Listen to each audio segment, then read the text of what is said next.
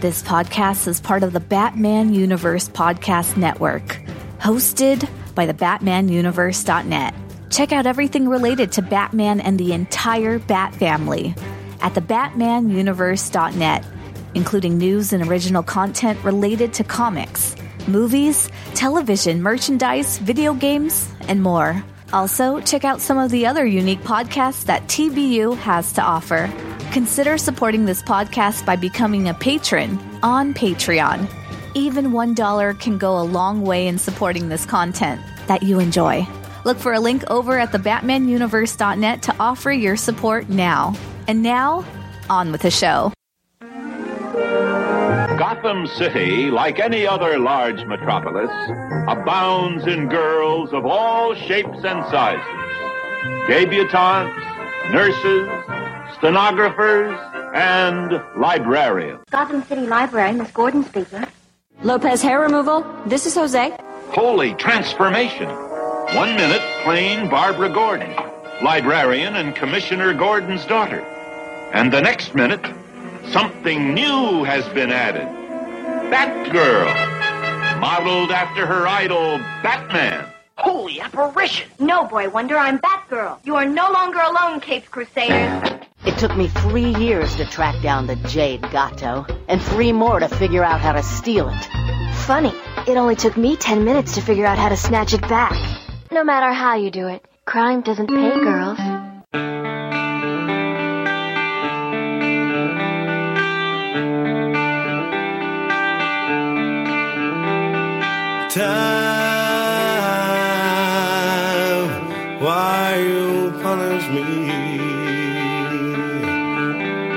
Wave crashing into the shore, you wash away my dreams. Time, why you walk away? Like a friend with somewhere to go, you left me crying. Can you teach me about tomorrow pain and sorrow running free? Cause tomorrow's just another day, and I don't believe in time.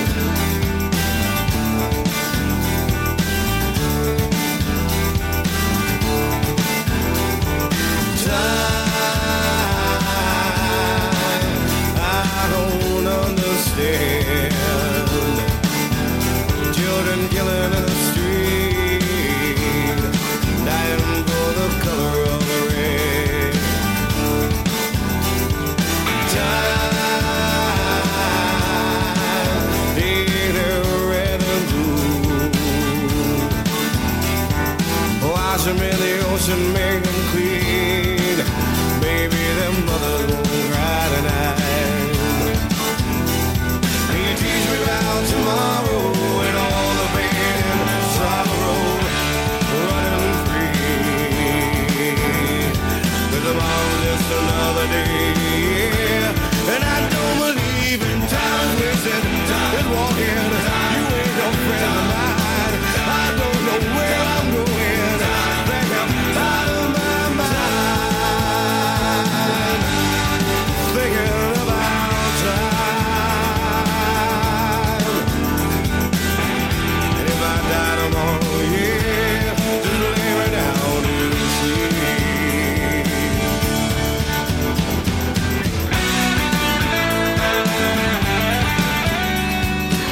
Elwete mihi nomen est Stella at Hawk est Batgirl to Oracle, the Barbara Gordon podcast, episode 216 for January MMXXII.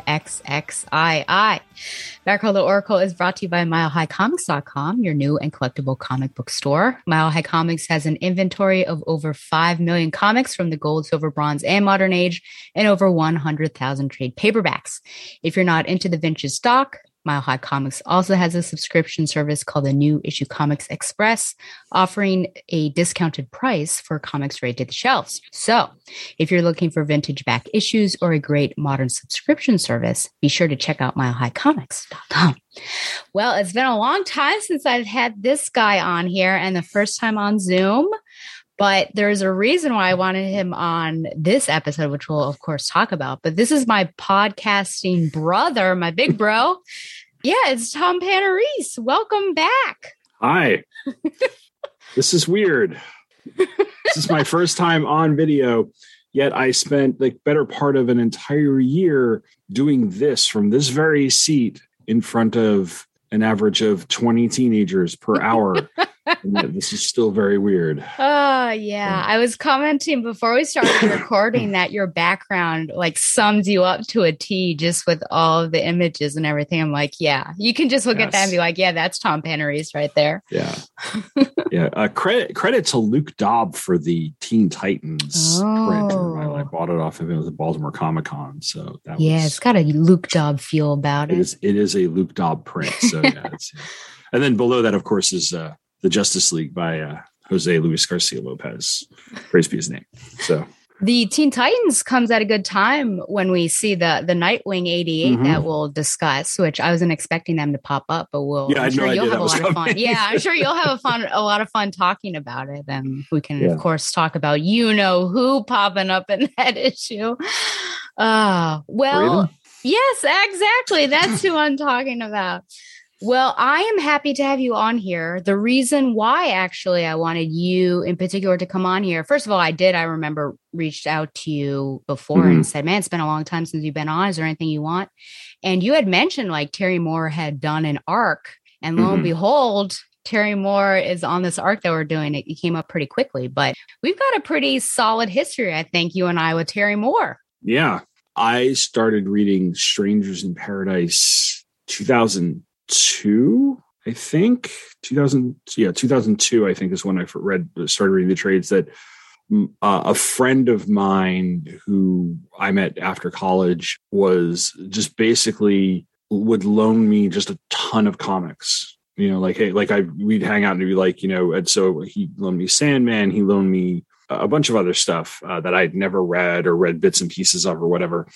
And uh, he said, "Have you ever read Strangers in Paradise, was the only thing that Terry Moore was producing at the time, and um, I I had heard of it because I saw it enough in previews, and was actually always kind of curious because it was a well regarded comic book that at different points in time was he was being published by a different couple of companies. At one point, it was published by Image for a little bit, and then I think Moore just started self-publishing after that. It was a like I, I, would read the solicits and it sounded really interesting because it had nothing to do with superheroes or anything else that you know everybody else was doing. The only other comic that I could think of that I'd heard of but still had not read uh, that was in the same vein would be like Love and Rockets or something like mm. that. And so I was always kind of curious about it. Never read it, and he loaned it to me. And he had loaned. And I was I think they were up to um, book nine I think was as as far as he had gotten at that point, and then I started buying it in trade um, after that, all the way till its end. So I read it. I read it kind of in the back half of its first run. Completely missed Echo. Um, probably because, and I want to say the reason I missed it was because when Echo came out, I think I was broke. So it was just one of those things I never bought sure. it. But then I I bought the uh, complete Echo off of him at a, at, at the Baltimore Con, and also bought Rachel Rising um, in trade. And then since then, uh, the only thing I haven't read, and I think you have, and I still have to go buy this trade, is Motor Girl. Um, I don't. Again, that might have been a thing where I just it, I just missed it for some reason. Yeah. But yeah, we have long history with Terry Moore. Yeah. Um, met him several times. Have a lot of trades signed by him. and such. So it's really it's it's really cool to be here to talk about something he did because I haven't read a, a lot of his stuff that's beyond his self-published stuff. Yeah, I knew of him, like in name only, but didn't really associate who he was. So I think I had known that he was on here. I feel like maybe he did a Teen Titans arc, but I could be wrong about that. I think he definitely did one of the volumes of Spider-Man Loves Mary Jane, mm-hmm. but it was I felt like it wasn't as good as the original stuff. So it's not like I'm a, yeah, I'm not associating like this guy with great things. I had heard of Strangers in Paradise from one of my castmates on Spider-Man Crawl Space, but you, it's really ironic because you're saying mm. that someone gave you Strangers in Paradise and you were the one who gave me I'm pretty sure Rachel Rising was the first thing that you lent me that I read of his that's Mhm. like his own creative uh, work and i really liked it i mean there's so much to to dig in with that particular tale but you the characters are just so fleshed out and and the fact that the majority of his stories if not all of them are like female led and he just crafts these really strong and well developed and sometimes flawed oftentimes flawed female characters is just a great testament to his writing. And so i think you've lent me several copies of different things. Uh, you lent me Yeah. echo. Motor girl i got from him at baltimore comic-con i had him sign and i'm waiting to get serial when that comes out in Mhm. trade form. So i feel like everything that he's done that's his own i've really enjoyed i've yeah Yeah. Yeah. He, when it comes to female characters, it, it is really fascinating how well he writes them and how he will have fun with some of the tropes of comic book female characters. Like sometimes he'll, he'll introduce them and then just kind of turn the trope on its head. I, I always think of Casey from Strangers in Paradise. is, is very, she's a very tropey character when Sure. she starts out, but it's like once you start to develop that character, he he plays with that and has fun with it and makes her a very likable and b three dimensional yeah uh beyond you know um just kind of the very because she's kind of a bimbo when she's Yeah. you know she's like the she i think she's dating freddie or somebody i'm trying to remember it's been a while since i did my reread but yeah that's how she kind of comes in their lives and i, I w- should plug over at two true freaks the uh the, the Two True Freaks has an audio uh, drama production company, and they are doing an audio, a full cast audio adaptation of Strangers in Paradise, Oh, and I believe they're on book three at the moment. okay So uh, you can go to two twotruefreaks.com to see that. I'm not involved with it, and I'm but but Gene Hendricks and uh, Thomas DJ and them are doing a great job with it. So and and Moore gave him a blessing and everything, and like you know, so it's all you know, it's official in a sense. And it's, Yeah. it's really really To see that they're doing that. Yeah. And he's all about the shipping. That's one of the reasons why I love his works too. And some Yes. really odd couples, like I love Jet and Earl. Like Mhm. those are just you wouldn't imagine those two together, but it's just it's so lovely how they work together and how well you have to read it. So what I'm about to say doesn't make any sense. But the Yeah. fact that she can actually feel him and feel his warmth, whereas everyone else she can't. So just some some great stuff. Well, before we get into it, into it, uh, we do have to do our find our joy segment, aka Shags Mac and Cheese of Comfort and Joy, your your BFF. So, what, if anything, has been giving you some joy in some of these troubling Omicron times? What's joy? I'm between joy at the moment. Between joy at the moment. I'm trying. I was trying to think of this. The last January's been crazy. I've had five days of work in January so far because Wow. we missed the entire week due to snow, and then we missed every. Tomorrow we're supposed to. We're recording this on a Wednesday night, and tomorrow we're supposed to go back on a two-hour delay. It probably will happen, but you know, so it's been. It's just been um, kind of like everything's been thrown out of whack. Um, I got a, quite a few books for Christmas, and um, have been watching just been watching movies and stuff. Um, so I can just tell, I guess on the movie side of things, uh, we watched both A Quiet Place movies and I really, really enjoyed them. Really loved Far From Home, not Far From Home, No Way Home, Spider Man, and have been enjoying the Book of Boba Fett. So it's just kind of, and just catching up on like, you know, we have just kind of a, a ru- running rotation of shows that we work our way through. So it's just been kind of fun to, after all the holiday programming and after all of the like, you know, let's watch this movie or whatever, it's been kind of fun to just get back and, and like try to empty our DVR of all of the various episodes of Batwoman and Legends of Tomorrow that we have on there. Sure. Um, I think well, Supergirl is done because we worked through Supergirl. Uh, Superman and Lois just started, and uh, again, and I haven't watched that yet. And um, I think I think I'm gonna. Wa- I, I taped the five part thing that started the Flash this season, but after last season, I think I'm done with the Flash. But you know, I'm holding. I you know, we hold on to those CW shows for, for pretty long. The Flash is in its like eighth or ninth season, and you know, by then that show like that can get pretty stale Yeah. but uh, but no, we're enjoying that, and then just our our usual. Um, God, I listen to so many podcasts, so you know, um, true crime podcasts, uh, movie pod, you know, everything. So it's just kind of a, a it's it's me just trying to find sanity in the in, in the midst of everything. I think the most daily find your joy part of things for me, at least at work, is that I insist on not being on my computer and take picking out a book during my lunch half hour um, and just reading. And it's whatever I happen to be reading at the moment. I mean, granted, right now I'm reading The Bell Jar, which is not exactly an uplifting book. Oh, but you know. I was reading um right before Christmas, I was reading Marvel Saga. I just read some uh some Batman stuff and just reread a, a few uh, and I've been re- I've been reading through the Jack Knight Starman series. So yeah, just it's kind of like all over the place. I try to find it where I can. Sure. Yeah. No, I get that for sure. I just to pick up of your TV shows, I just started watching and now I'm I just finished season or series for this tonight before we started Peaky Blinders, which I've been enjoying. And I love the 20s, so that's really great. and then it's got, you know, some mafia Yeah, and yeah, gang gang related things. Yeah, I watched I we watched the first season and we keep meaning to pick it back up. So it's yeah, but from what we've seen of it, we really like it. But it's one of those sometimes we'll we'll start a show and then like oh crap, we still have like I still have to finish season two of Ted Lasso. So you know. Sure. Yeah. Oh, I've heard good things about that. One of my friends It's said she was really surprised funny. I wasn't watching it because I'm such a football fan. Oh, so it's I'll have to, funny. yeah, I'll start that.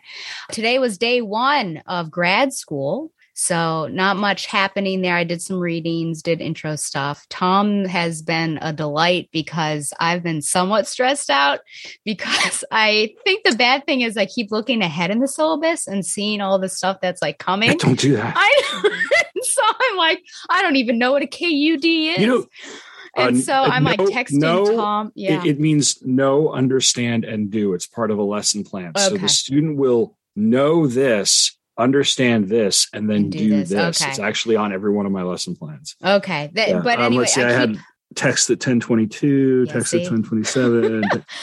he's like my counselor to be like, it'll be okay, Stella. It'll be okay. But everything seems like really intense and hard right now. And I keep thinking, oh Mhm. my gosh, what if I fail this course?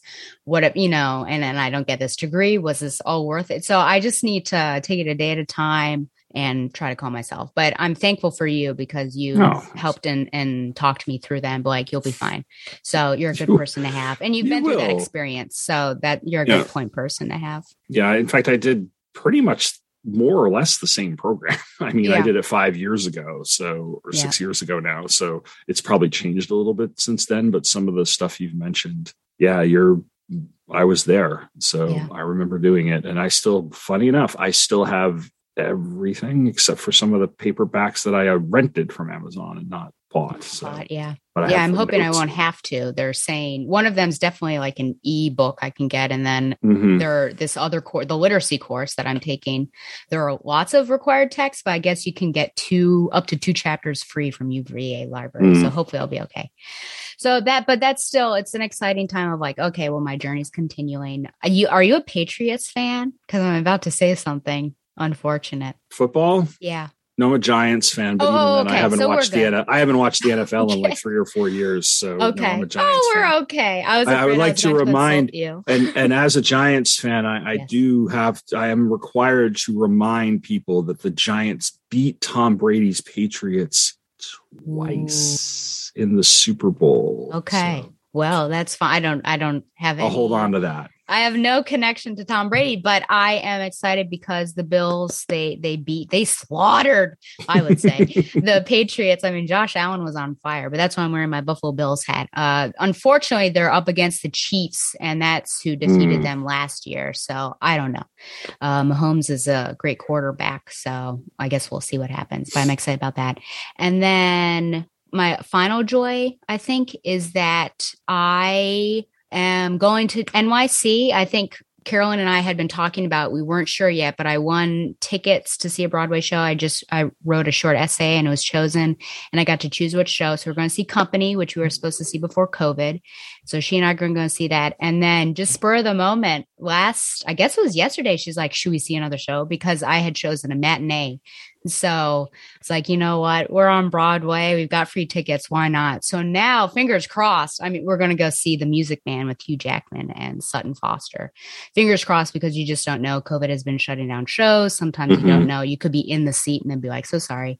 Or you might miss a leading cast member. But I was telling her one of the reasons we decided is that both Sutton and Hugh have had COVID.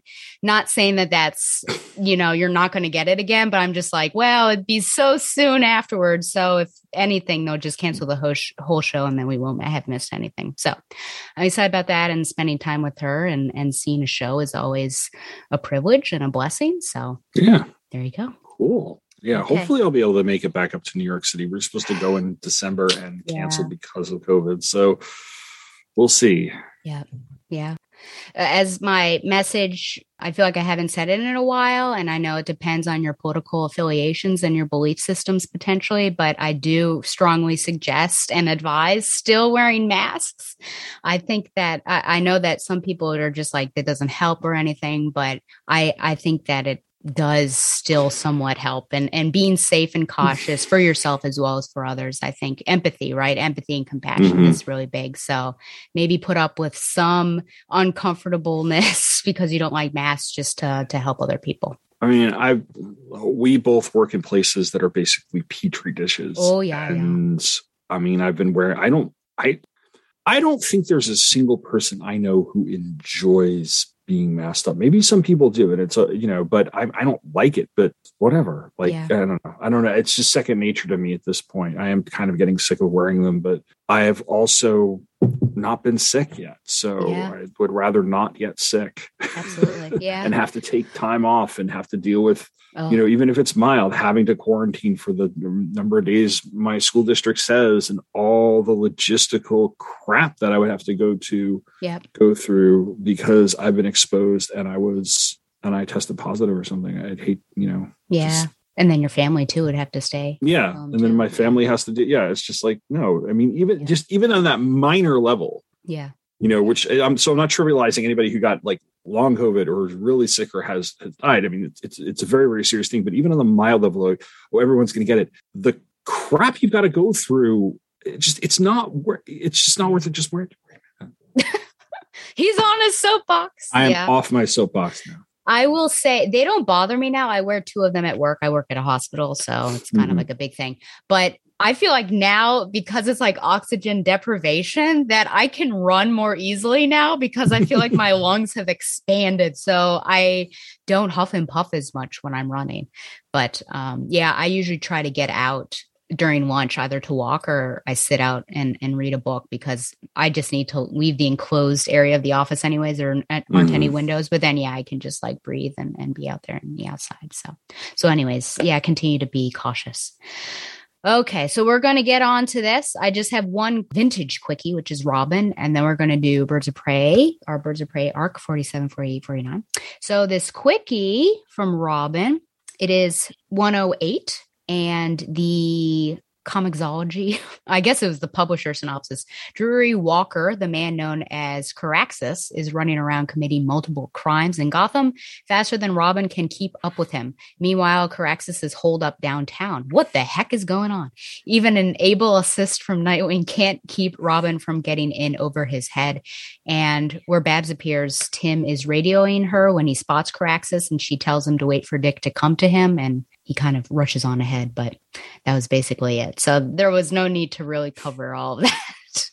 so I, the I yeah. may have bought this issue off the stand. I, I was I bought Robin for a very long time. I just don't remember what my last issue was. Gotcha. Yeah. I want to say it was right around. I think my last issue might have been around like 125. Okay. I bought it for a little while during like Infinite Crisis. Oh, Infinite Crisis. So, yeah. Yeah. Okay, well, the main event, some birds of prey. So Tom yeah. has graciously agreed to do a synopsis for this arc. And then we will, so you can do the whole thing, and then we yeah. will split them up and talk about them individually. All right. Yeah. So I'm going to go all the way through with Birds of Prey numbers 47, 48, and 49.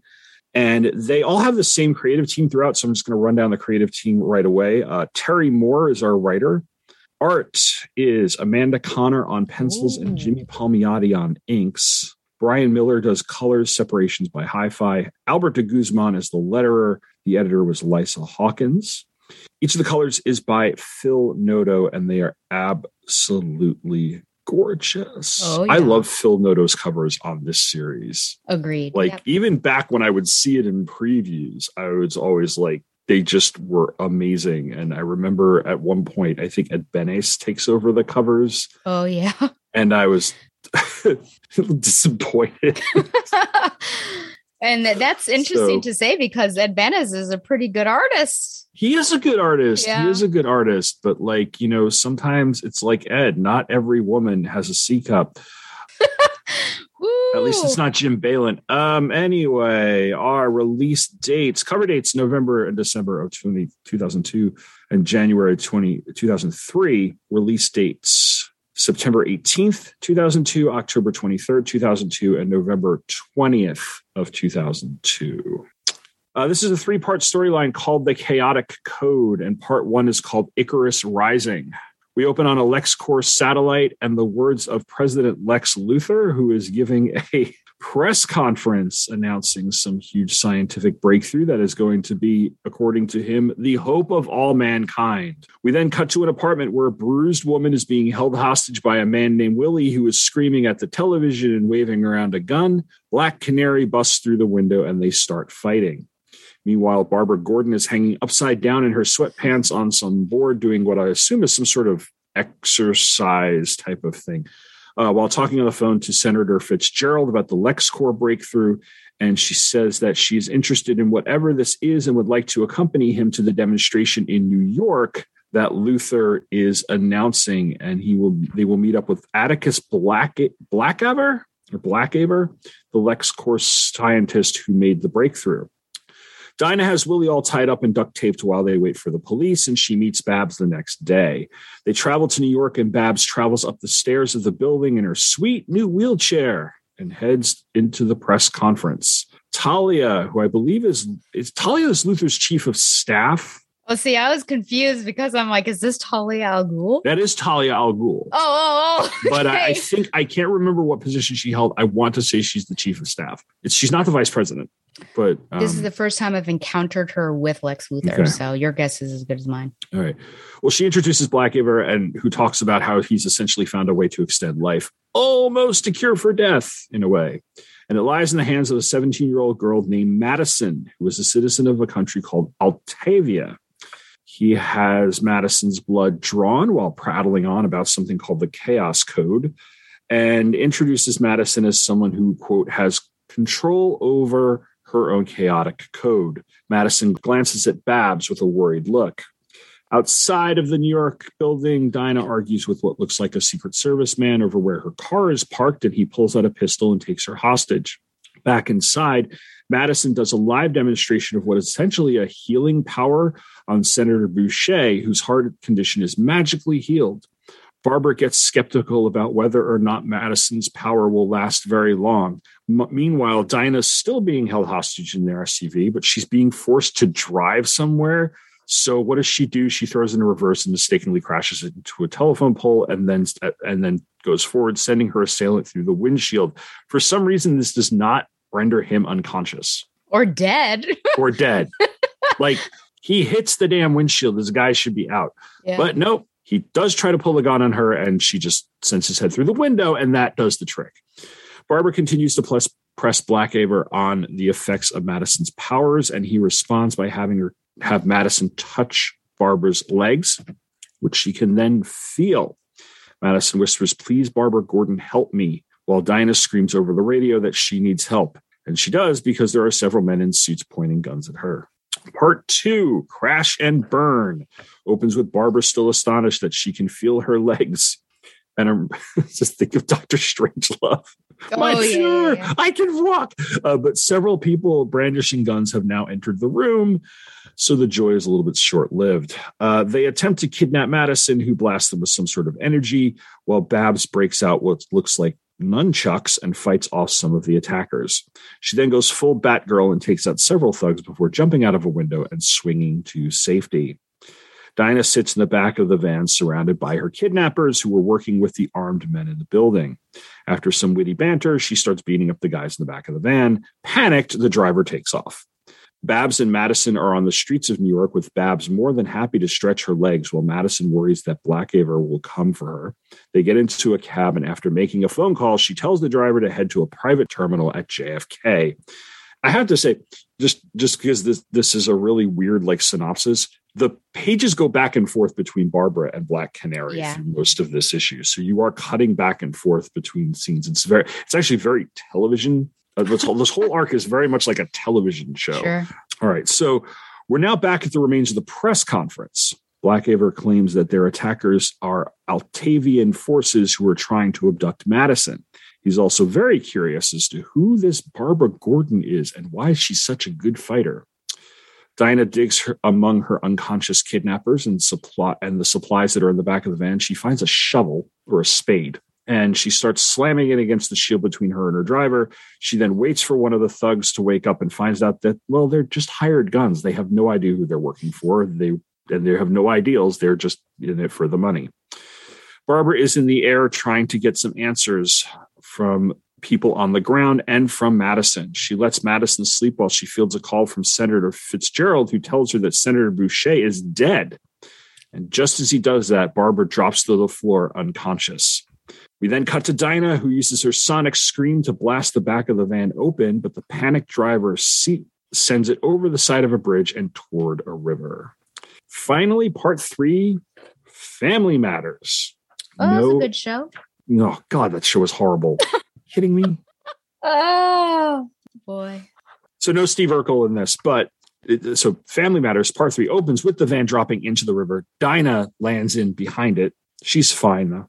On the plane, Madison wakes up and sees Barbara unconscious.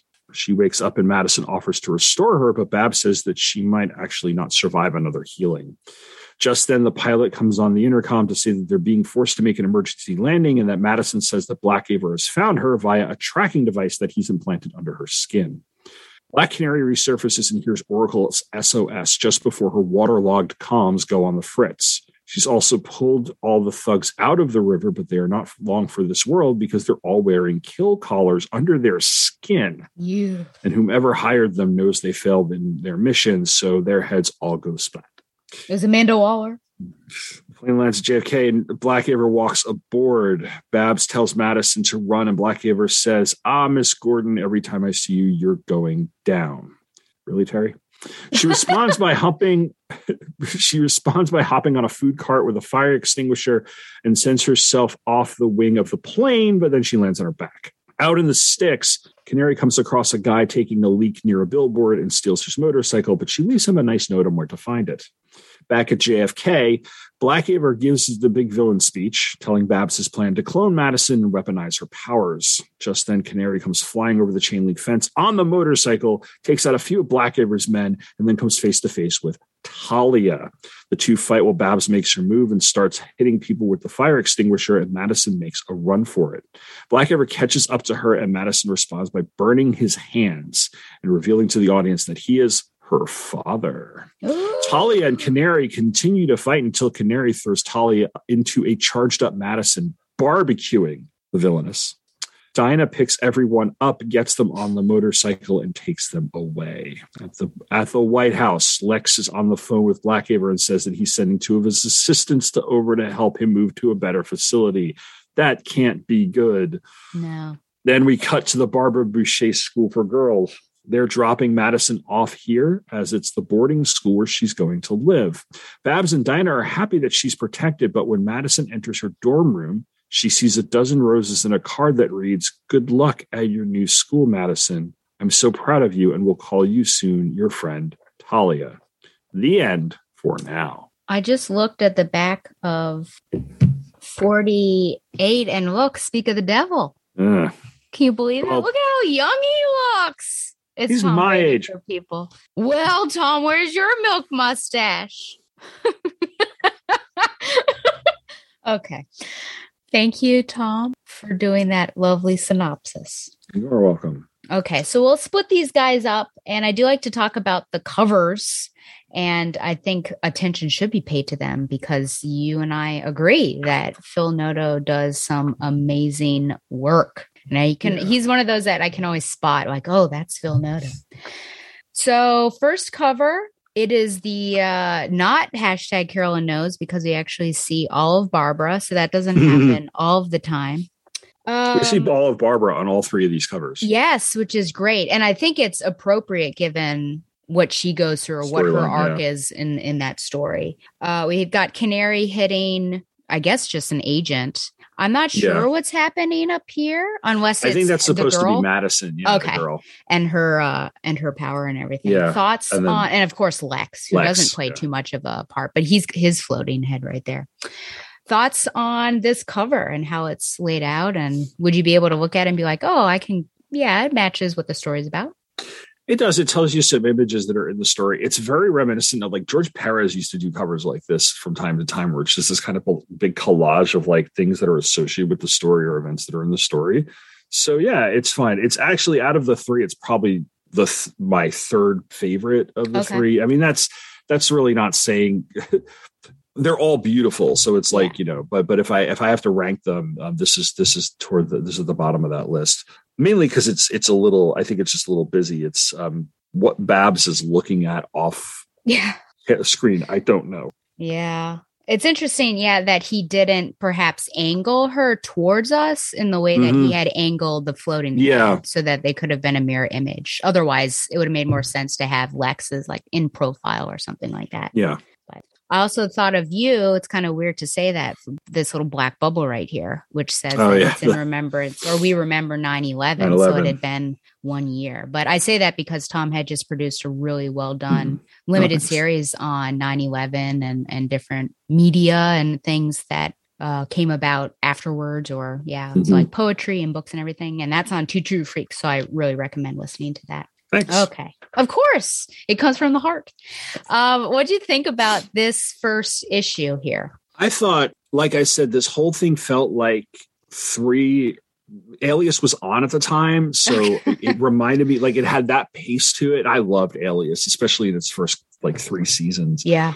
and it had that like it, it has a great intro of this press conference it's going to set up the whole thing because like the entire second issue takes place with at least with barbara in that building and then they take it out so it's it is a truly like a three act structure of this story and we, we get this establishing shot of the and you know and everything but then like we have dinah just beating somebody up because we just need an action scene of dinah beating somebody up and it Yeah. totally it totally works it's very much like you know like how they introduced natasha in the first avengers movie like she's she was in iron man 2 prior prior but when when natasha shows up in in avengers she's tied to a chair and she just she was you know getting the information out of everybody Yeah. gets the phone call and then just beats everybody up. It's just sort of like it's a great establishing thing for for for dinah. And it's a great fight too she's beating up this guy who's basically a domestic abuser. We don't really need to know why he's there. He never Yeah. appears anything else. She just here's a thug who was in trouble. He was holding this woman hostage.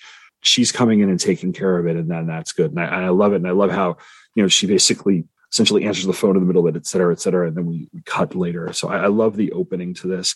And this sets up everything really well. His whole science mumbo jumbo about the chaotic code or whatever it's just believable enough that i'm like yeah okay you know We'll it's comics it. Yeah. yeah you'll go with it okay it's basically she's got she's if this were marvel she'd be a mutant Oh, yeah. you know, true. like yeah. you know, she'd be a mutant with healing powers, and the healing powers, and the the and we don't find out until the next issue that there's a downside to it. And I like the fact that he left that out. That that the the he he had the appropriate cliffhanger at the end of Barbara can feel her legs again, and it was like ooh, and you had a feeling. I had a feeling. Even if I had been reading this only for the first time and didn't have the you know the history of everything that came after after that, you know, I never really read Birds of Prey hmm but I knew enough about the title. I saw Barbara in enough in Nightwing, Robin, throughout like Infinite Crisis and Justice League. Like I, I knew I'd seen enough of her and I knew enough of her to know that this was not going to be a permanent thing. So it works though, because you're just like, okay, well, what's going to go wrong? And, and I think that's that's a really good tease too, when they're like, oh yeah, I can I can walk again. You're like, yeah, this isn't going to work. so Yeah. And yeah, I've got some questions about that in particular. I do. So it's going to be unfair of me for a little bit, but I probably will be comparing subsequent writers to Chuck Dixon just because he was the one to really begin the era of Birds of Prey. So I will say and and I'm giving, of course, the the the praise and the props to Terry Moore, but it did feel very Chuck Dixon esque because Chuck would always have almost a Bond like intro Hmm. that may relate to the mission on a whole, or it could just be a cold opening and and you see that action scene. So I'm glad that he started off like this, and you get a sense that she was on that case for a little bit because she said that he kidnapped Maria and abused her for two days. Yeah. So it seemed like it was it was a you know a more difficult mission than it may have seemed initially. But just to have that action sequence, you're right, and because otherwise she kind of doesn't do too much. Like she she's kidnapped almost, and so she doesn't. This is like her her big action piece, Mhm. and then and then focusing on Barbara. So yeah, the chaotic code. Yeah, it's the answer as to why all matter moves towards chaos. So just so we can be clear about what that actually is. And so Madison is able to manipulate that and and I guess fix things or put them the way they are. What do you think about this wheelchair that Barbara has that because of I guess gyroscopes and things like that she's able to go upstairs and it is Wayne technology. Do you think that's something that it makes sense that she would have?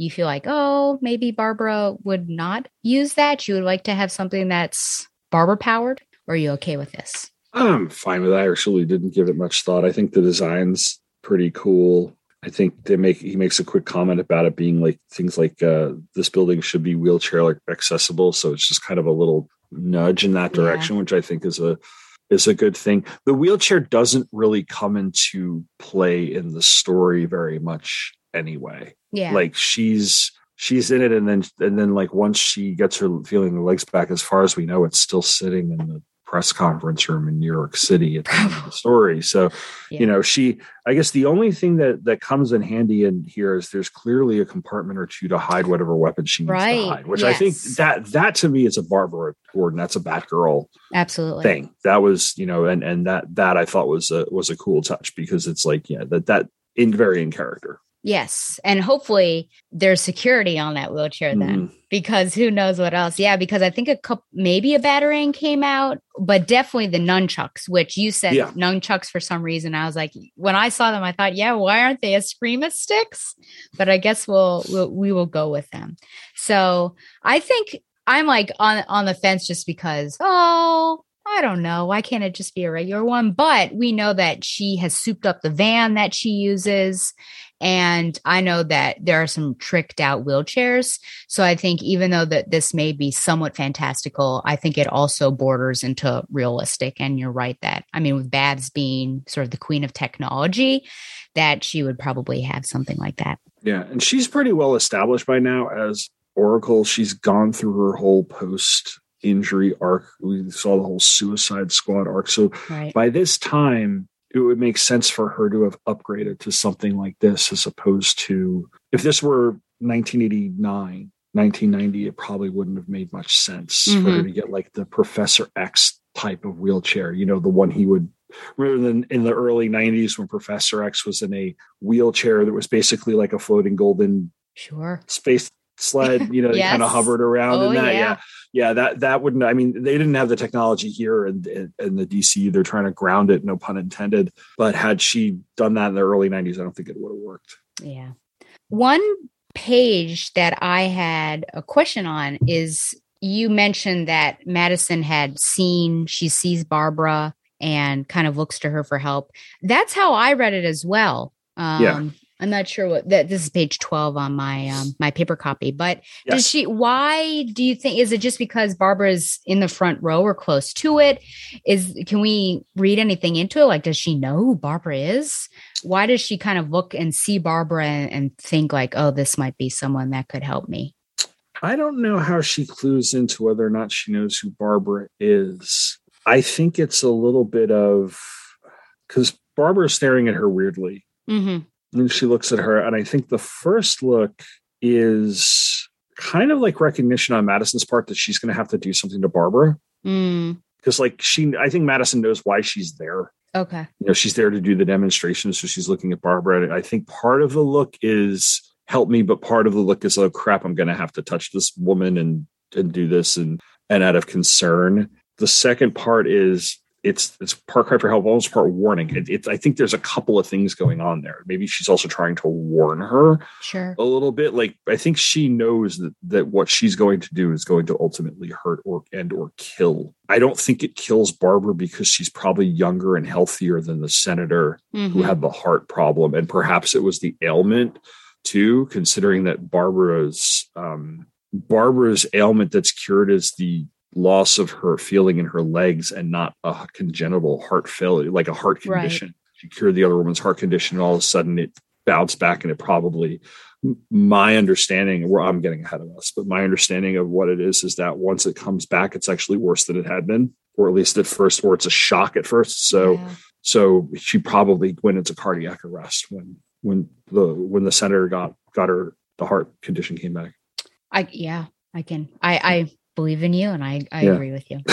So let's talk about that scene because there's a lot going on there. Of course, she was Barbara was calling into question just Madison and what was going on and this chaotic code and all that. And then Madison walks up to her, prodded by Atticus, and uses her manipulation of the chaotic code on her legs. So I have several questions about this. So first of all, do you feel like Barbara gave her consent to have her legs touched like this or to have this happen? I don't I don't think she really gave her consent. I think it was because she's Madison kneels down in front of her. This is on page 20. Yeah. And she's like, she's doing that sort of trying to squirm away out of the chair thing if she could Yeah. move out of the chair, but is kind of trapped into it. So I, I think she just she has to she has no choice but to go along once Madison gets going. Yeah, unfortunately. Do you find that weird that Madison is doing her chaotic code touching over the legs, whereas really it's the spine that's the issue for Barbara? No, because I think that is just an assumption being made based on what you see in a person in a wheelchair that they somehow can't use their legs. Okay. So on a on a split, like she wouldn't know that the spine, you know, like That it's a spinal trauma. yeah, like she, she doesn't know Barbara, so she sees a woman, she sees this woman in a wheelchair, she automatically thinks there's something wrong with her legs and not doesn't necessarily think about her spine. Okay. So uh, that that makes sense to me. Okay. Do you, so, and you're also fine then that even though she mistakenly is working in that area, that her it would still work. I believe so, especially since the thing covers her like entire body when on page 21. Yeah, page 21. Yeah. It's like the the light of whatever it envelops her whole body. And I know that's done for effect to show the healing that's working. hmm Um, but if it is like an electrical charge throughout, perhaps it does, you know, Yeah.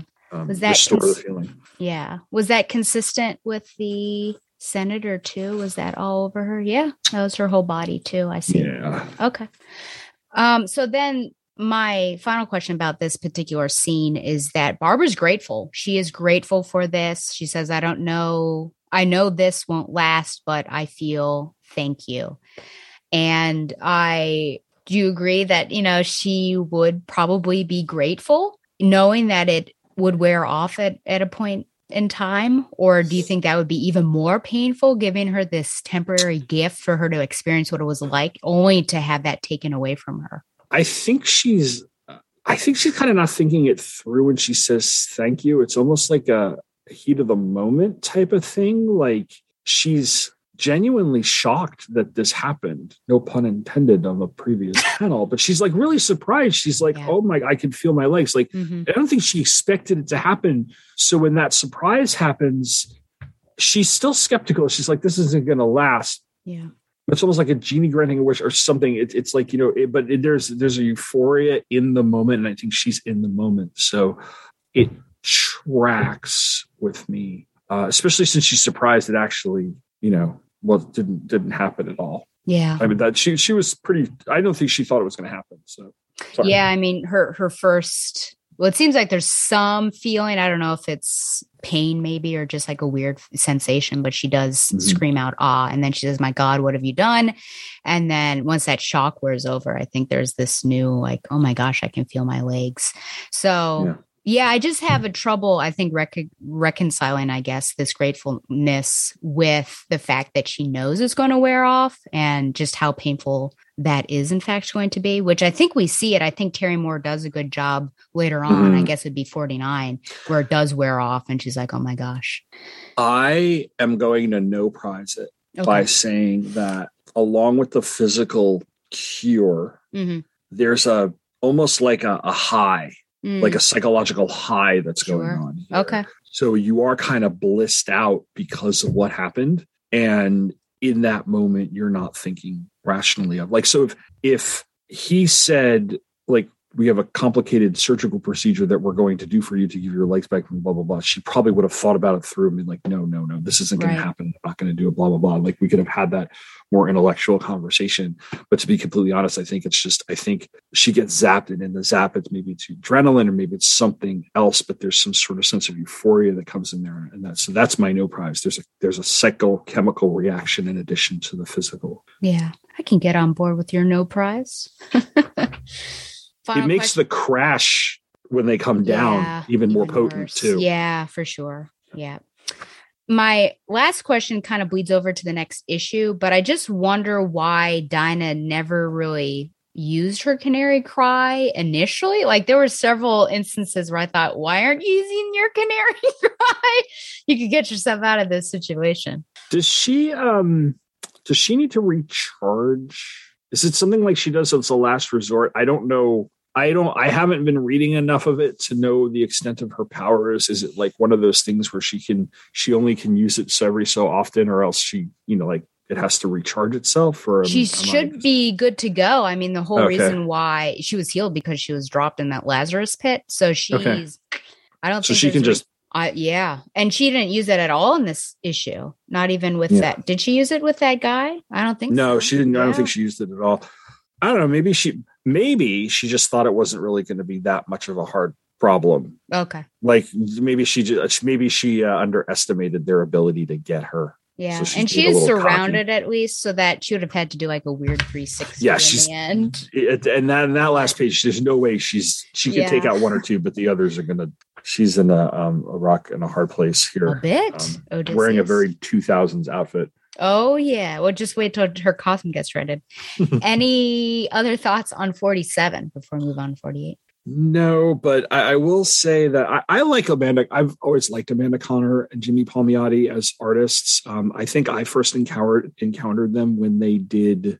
They were doing Power Girl. It might have been Oh, in the. JSA comic and not just the Power Girl comic, but I, I Power Girl was the uh, was the character I remember. Amanda Conner from. I Mhm. remember Jimmy Palmiotti going back into the early '90s when he was inking um, Joe Quesada. You know, on quite a bit from like Valiant Marvel, and he and Palmiotti's been around since like the late '80s on Marvel and early '90s in Marvel, just inking things over and over. So I've always loved his his stuff, and I, I've always liked her. So this it was kind of cool to see this. Um, they're a good match for Terry Moore, and they're Yeah. a good match for the tone that Terry Moore uses in Yeah. this because it's it's it's dangerous, but it's fun, Yep. and that's what I'm getting out of this. Yeah. Yeah, absolutely.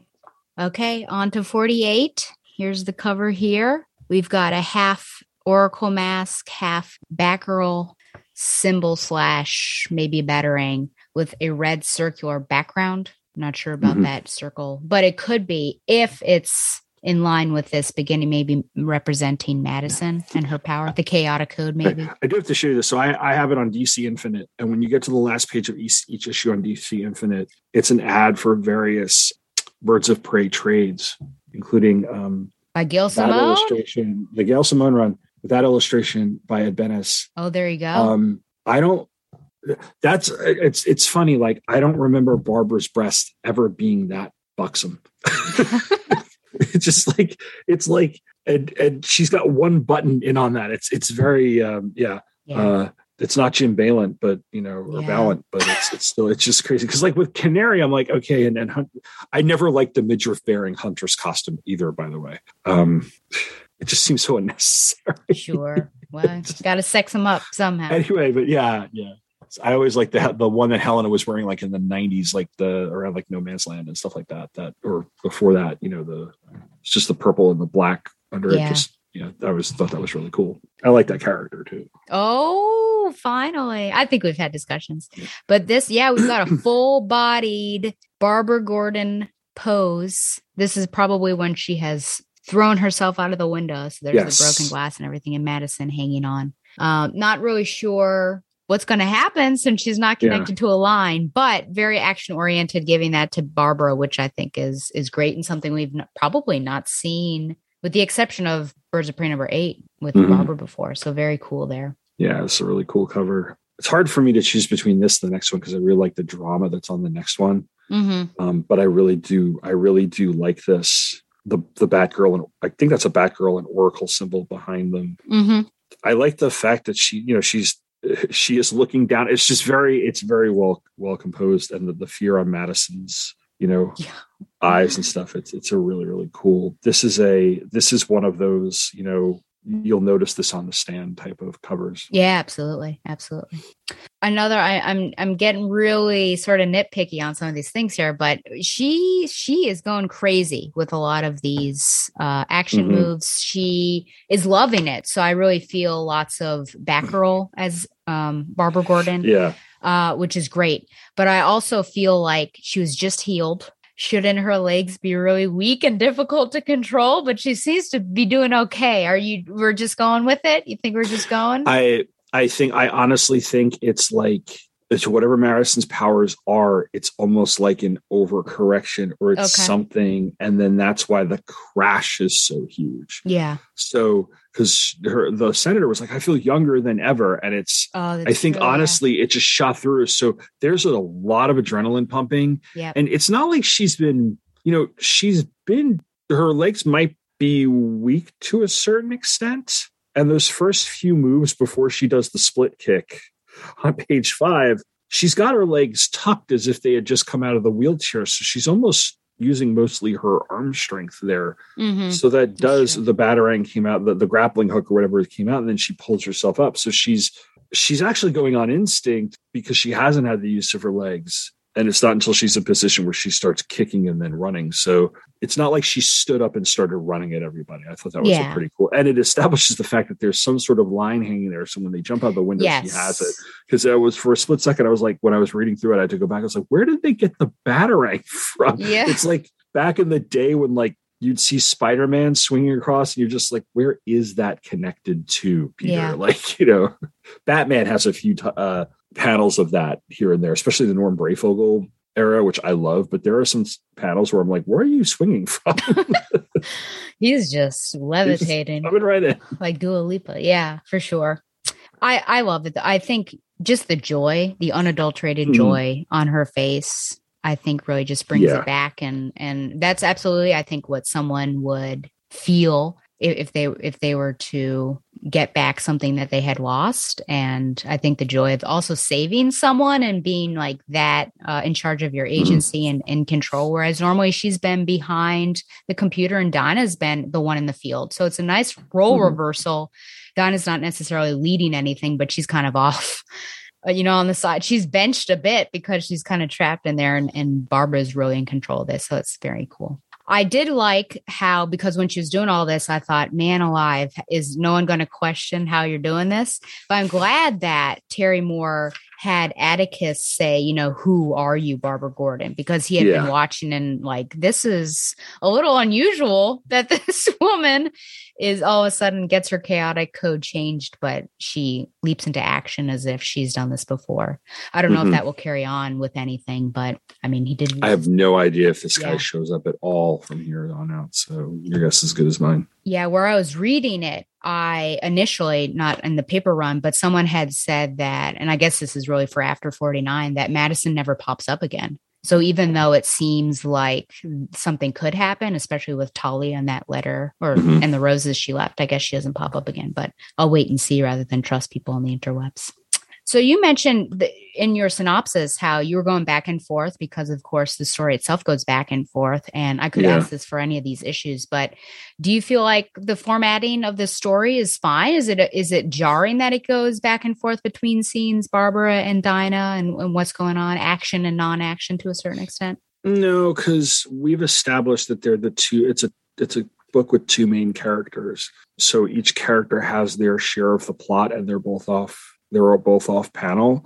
Dinah is involved with the issue, so it's not like it's a solo Babs adventure. She actually is part of the story. So we do need to see where she. We need to see what's going on with her, especially when the press conference, like having her be kidnapped by these guys in the van, works really well because when the press conference goes, you know, Fubar, you want to know where Dinah is. Mhm. It's like, why isn't she busting in with the canary cry? It's like, oh, she's being held hostage. So that that adds to that. You know, Yeah. that that provides a realism. And then, you know, just like I said, just like a really good episode of television, you have a few minutes of this, and then you cut back to, and here's where Barbara is, and here's there, and so you have, and you might have a, um, a commercial in between somewhere. But yeah, the um, it's it's well edited. hmm If this were if this were a show, it would have been very well edited. Yeah, and it's really interesting how different it is in the the fact that Barbara and Dinah are really not in contact with one another or no communication. So leading up to this, yeah, that's just something that's been very consistent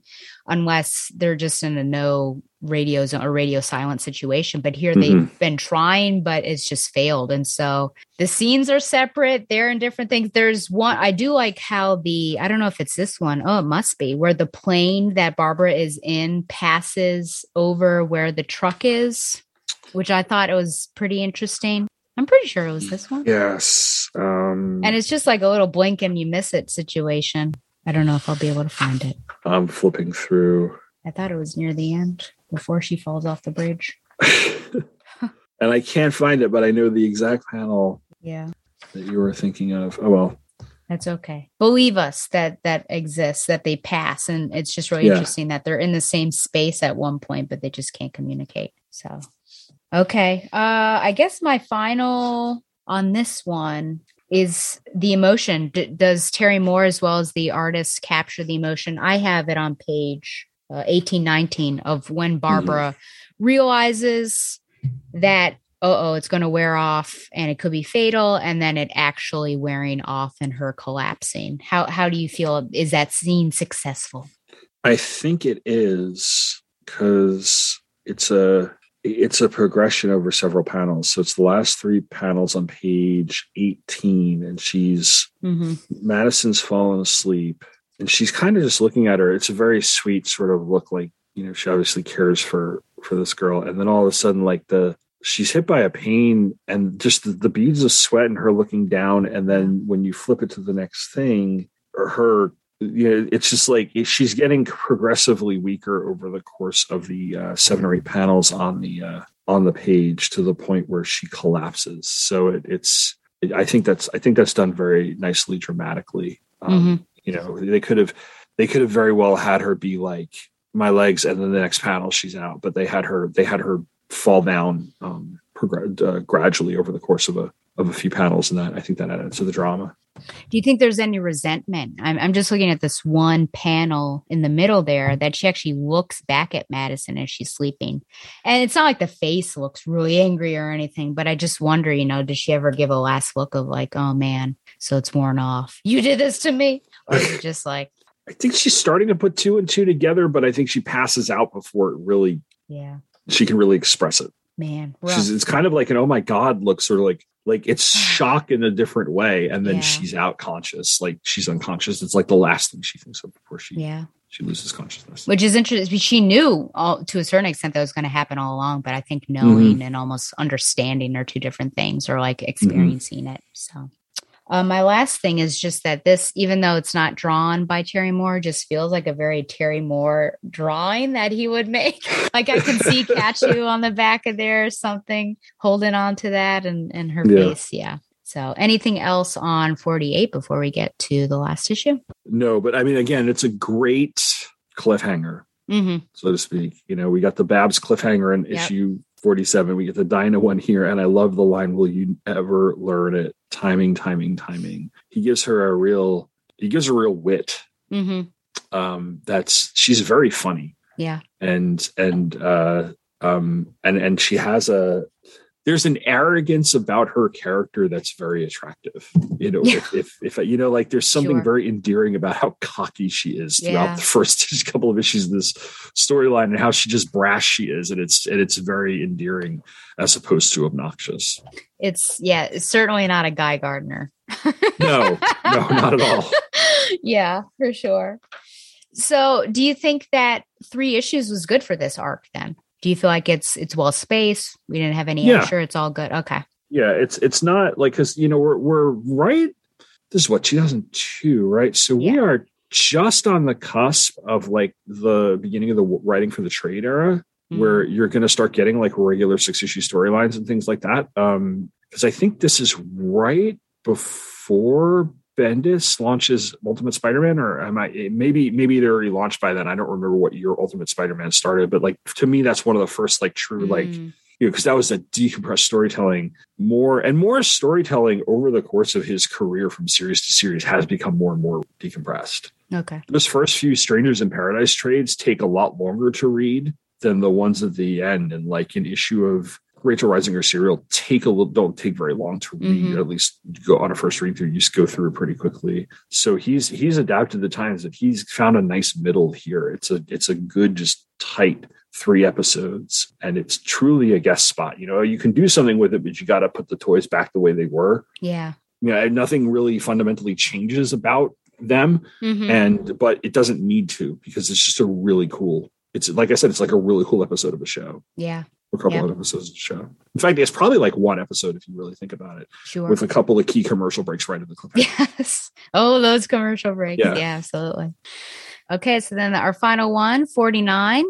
You said might be your favorite one, but we've got the clock tower behind Atticus, and Atticus Mhm. is looming over Barbara, who is on the ground. She's lost the feelings of her legs, and then of course the her wheelchair is back there as well. And then the contrast there of the, the green and the I like the coloring. Yeah, for Um, sure. he, I think they did a good job with this villain character. They made him they they didn't make him slimy mad scientist, Bond villain mad scientist. That they didn't uh, like, you know. So he's a little, but he's a little bit skeezy. He's a little bit of a skeezy uh, Steve Jobs or something. So, but I, I like the contrast in color here. I do like the fact that he kept Barbara's hair completely red as usual. So there's Mhm. that clue. Uh, it works really well just the normalcy of her clothes and her body on the cover it's just a very natural looking hmm figure like her butt's not popping out you know it's which is it's stupid to say oh the anatomy's all correct but like you know it's it's just it it looks like and he's looming ominously ominously so it's a really dramatic cover that's why i like both of the last two there there's there's appropriate moments of drama Yeah. in each of them Speaking of butt shots, I don't know if you noticed, but there were um, many Amanda Conner butt shots, and I was wondering It's what's Amanda up Conner. with that. Is that Amanda just something Conner. she Yeah. does? I, I- guess I'm not as well versed. in she does she does yeah she's very good at it's fun in a way that's not the sort of pervy greg land Oh, sure. drawing from porno type of stuff i mean it's uh it's really really good um because because it, it like again it matches the tone it's it's it's silly and cheesecakey in, in, in some ways and stuff that's why like she has a she clearly has a lot of fun with power girl Yeah. when she draws Power Girl later on. Um, and she does draw Starfire. I believe I know she was like that. They did the Starfire um, series that was part of the New Fifty Two, Oh, or it was part of the DCU. It was like you know, it was it was after I the. what you're talking- So I had I had a couple of issues of that. I know I I read the first few issues and then don't remember why I didn't read the rest. Um, because I remember enjoying it. I think I just missed a few and whatever, but um, I know Shag liked it. I'm sure he did. I will say I do enjoy Battle Damaged Dinah. This is Where's so one? I actually like this sequence because of the fact that you know there are certain artists who have worked for DC and or Marvel who were writers who would have shown that and just the splatter of blood like just that three panels is really good because you get your your that's the whole brain fills you in on how gross that is you Yeah. don't need to see the head pop off Yes. um on any of them and it's just like oh wow that is that is cruel Yeah.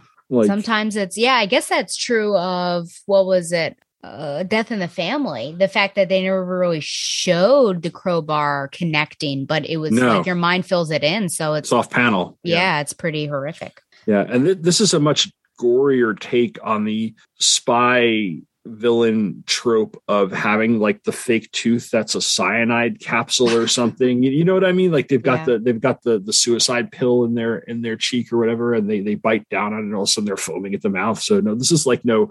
Um, they've implanted collars under our skin. It's going to pop our heads off. But are they the So ones gross. doing it though? It doesn't seem like they're in charge of the destroying. No, no, somebody has Oh, somebody okay. has triggered it. That's what I was saying. gotcha. Somebody triggered Okay. this. That's why they're so scared. They're like, oh my god, they're going to kill us. it seems like the this is a question that I just didn't understand. It seemed like the airplane crash, like it doesn't land well. And I know that it needed to make an emergency landing, but it really need to be didn't really need to crash. It was just being forced down by another plane. Uh, did you have any thoughts on whether or not this made sense, or do you have any insight? Uh, I we didn't There's like see it. smoke coming from it. Yeah, we didn't see it crash. So No. I just thought, I, well, it would um, just land on the runway, but it didn't. yeah. By the way, page three is where you see the bridge Oh yeah, there it the is plane. with the plane up there. So I was like, Yeah. oh, so they're connected, but and not. people and people are standing out watching. I think I think they are they are essentially f- literally forced down Yeah, by the other plane. I don't think they're hit with anything. So I would imagine that just the aggressive nature of what looks like a jumbo jet. You know, that's Okay. not that's Yeah. not a small. That's like a yeah, it's a pretty seven large. forty seven or something. It's a big plane. I think the bigger plane pushing on the other plane. I don't know how the physics work, but I would imagine that it, it, Yeah. if if it doesn't, that's gonna it's forcing it to the ground, Yeah, and that it that it kind of knocks it out of the air, basically. since Ted's might just be one of those private planes. yeah, yeah, it's a private jet. Well, I've got a personal question for you as a man. So I'm glad you're on here. Now, as a man, if you had to go tinkle, would you tinkle in such an obviously public area of the road like this? I mean, in front of a billboard, right on the berm, as some people like No. to say. I'd go off the- into the. I'd Okay. go behind a tree, man. That's what I'm thinking too. I couldn't believe it. yeah, Oh, and that, that's actually kind of funny because you could have still done the.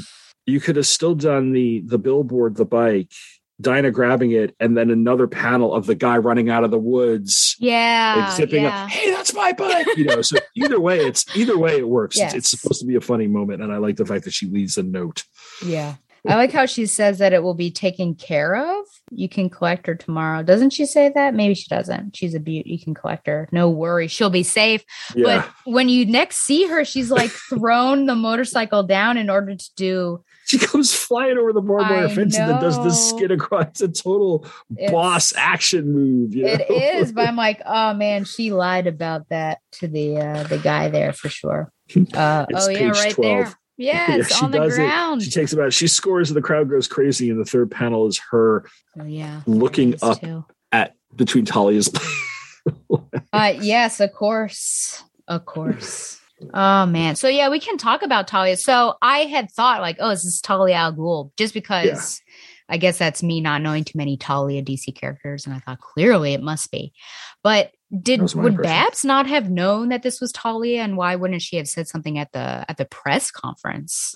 Like, why is I would imagine that if she's working for President Luthor, it's public knowledge, and it's been so for a while. okay?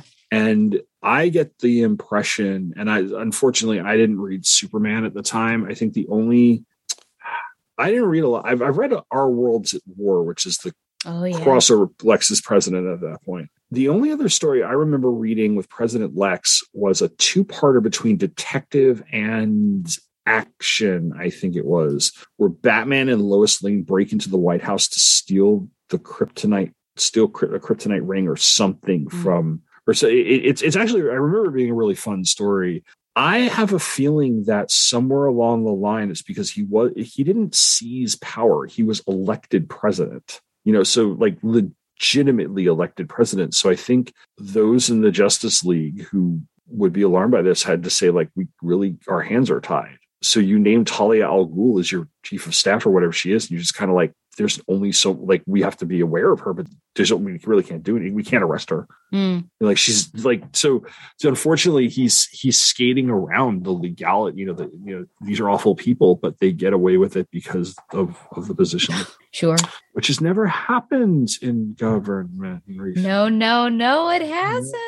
Oh, you kind of have a panty shot. I don't think I can show it, but you can kind of see the panties. the garter. But anyway, well, there's a garter, yes, but then you can see the panties. You can see it. Okay, anyway, that's Oh, fine. yes, yes, you can. Jeez. I did White like that. panties with black garters, though. Yeah. Hmm, I oh mention that? wow, Tom. Tom, Tom, Tom. Anyways, I did like that fight scene. I I don't know if I've ever seen Dinah versus Talia. I'm sure I have. Was she in that with the Ubu? That was Bane. I don't know. But I mean those two seem pretty evenly matched, but I would Mhm. also say maybe Dinah would be a bit more skilled in the martial arts. Well, she. uh, I don't know. Well, I don't know if the League of Assassins thing applies in the comics. I know it's been in movies and television with with Ra's al Ghul and Talia al Ghul, but I would imagine that she's a she's kind of like a like in the in the seventies and eighties, whatever. She's kind of like a Bond girl, Oh, but like one of the one of the Bond girls, like like one of the more skillful, almost like Spy Who Loved Me type. And we're talking uh, about we're- Talia, right? Talia, yeah. Okay. So she's like, you know, she's like the the the the killer Bond girl, you know. Yeah. So so I would imagine that she's and she's been working for her father for so many years. She's pretty. She's like, I would. I'm not saying she's like Lady Shiva level, Yeah. but she's definitely up there in terms of her skills. She can probably take on somebody like Talia, but like Dinah, and Yeah. they're they're fighting to a near standstill. They have to get yeah. they have to get really down and dirty They sure do. on page 16 they're like they're basically she's shoving her face into the grass i mean that's Yeah. how dirty they have to fight for somebody to get the upper hand and that that that makes sense to me Yeah, probably top five, top five Yeah, it's a- fighter, you think? i would say she a female fighter you know or, or fighter overall yeah she's definitely definitely in the top five top 10 And and, these just- so these yep. two are evenly matched yeah it's a good fight too for sure. Yes. So again, she gets to oh, so it's a nice. You call it a framing structure. I call it a ring composition, but the story starts off with Dinah fighting and it ends with Dinah fighting. So that Mm. works well.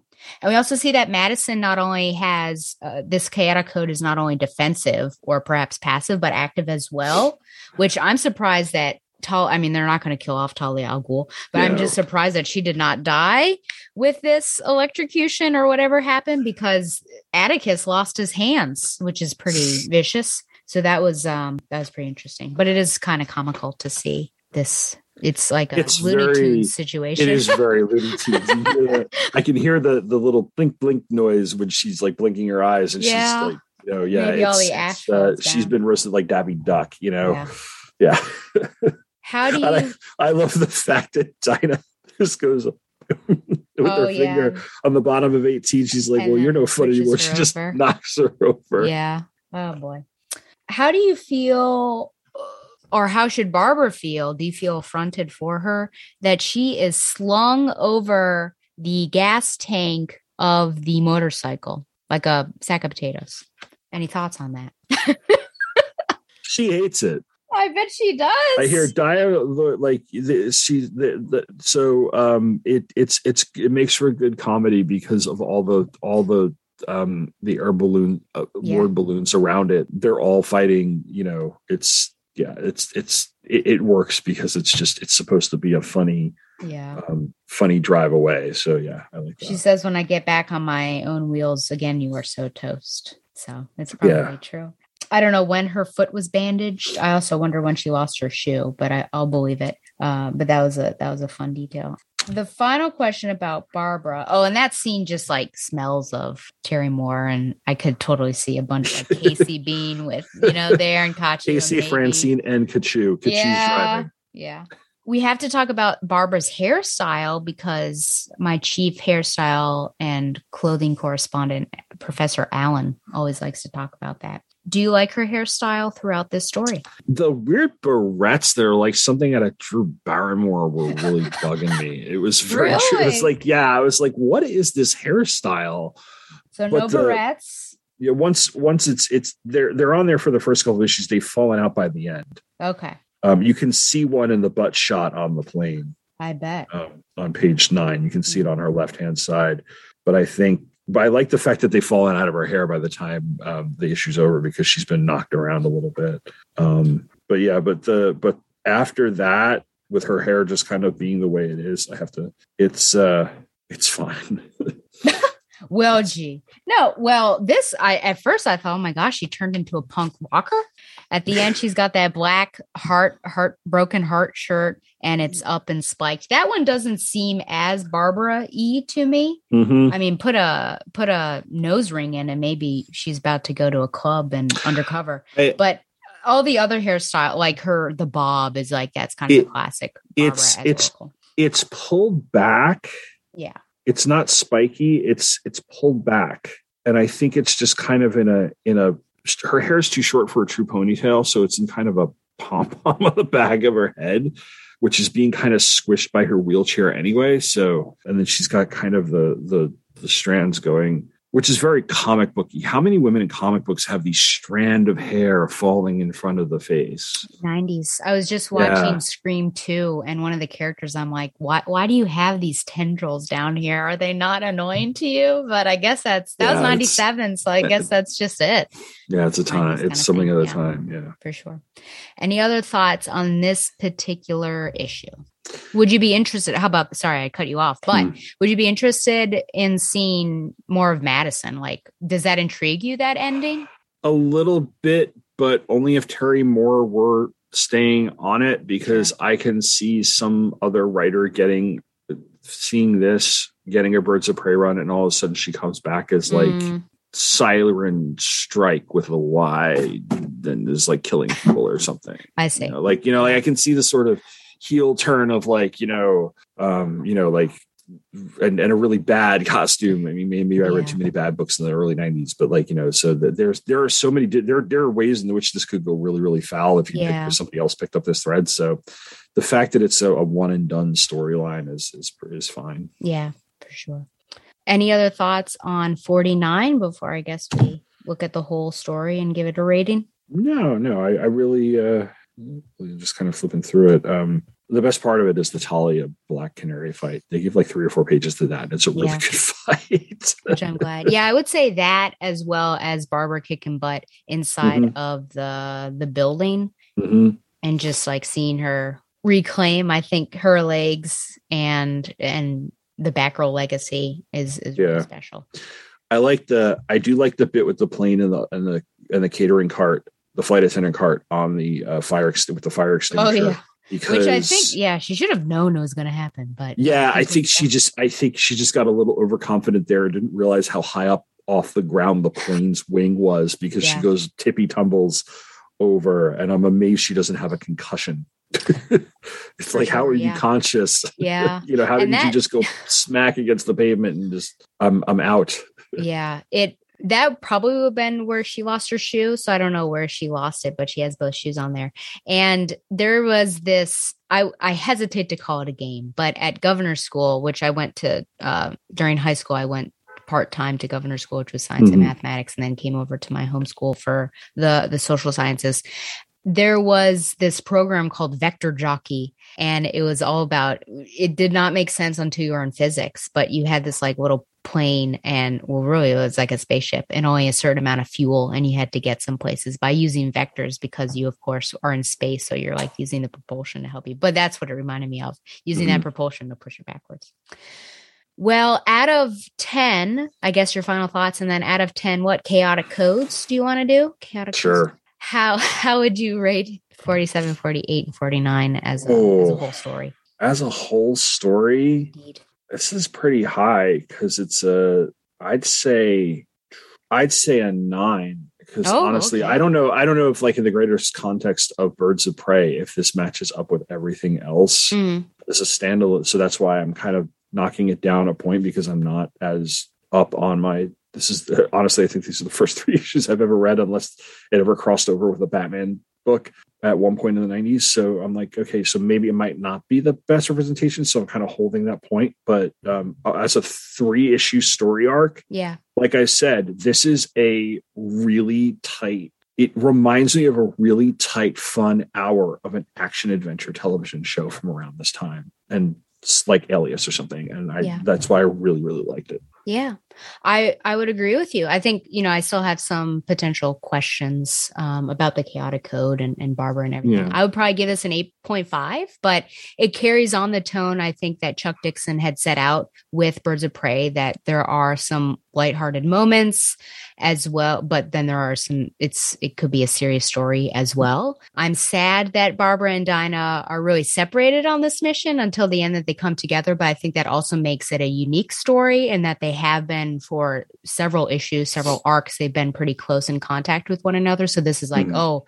What's it like when they're actually on the same mission, but they're separated Mhm. and don't know that they're on the same mission? So I think there are um, some unique things, and and Terry, I think, captures this the spirit of Birds of Prey. So 8.5 out of 10 chaotic codes. Okay, so before we take a break, I just have two listener emails that came to me. Mail time. Mail's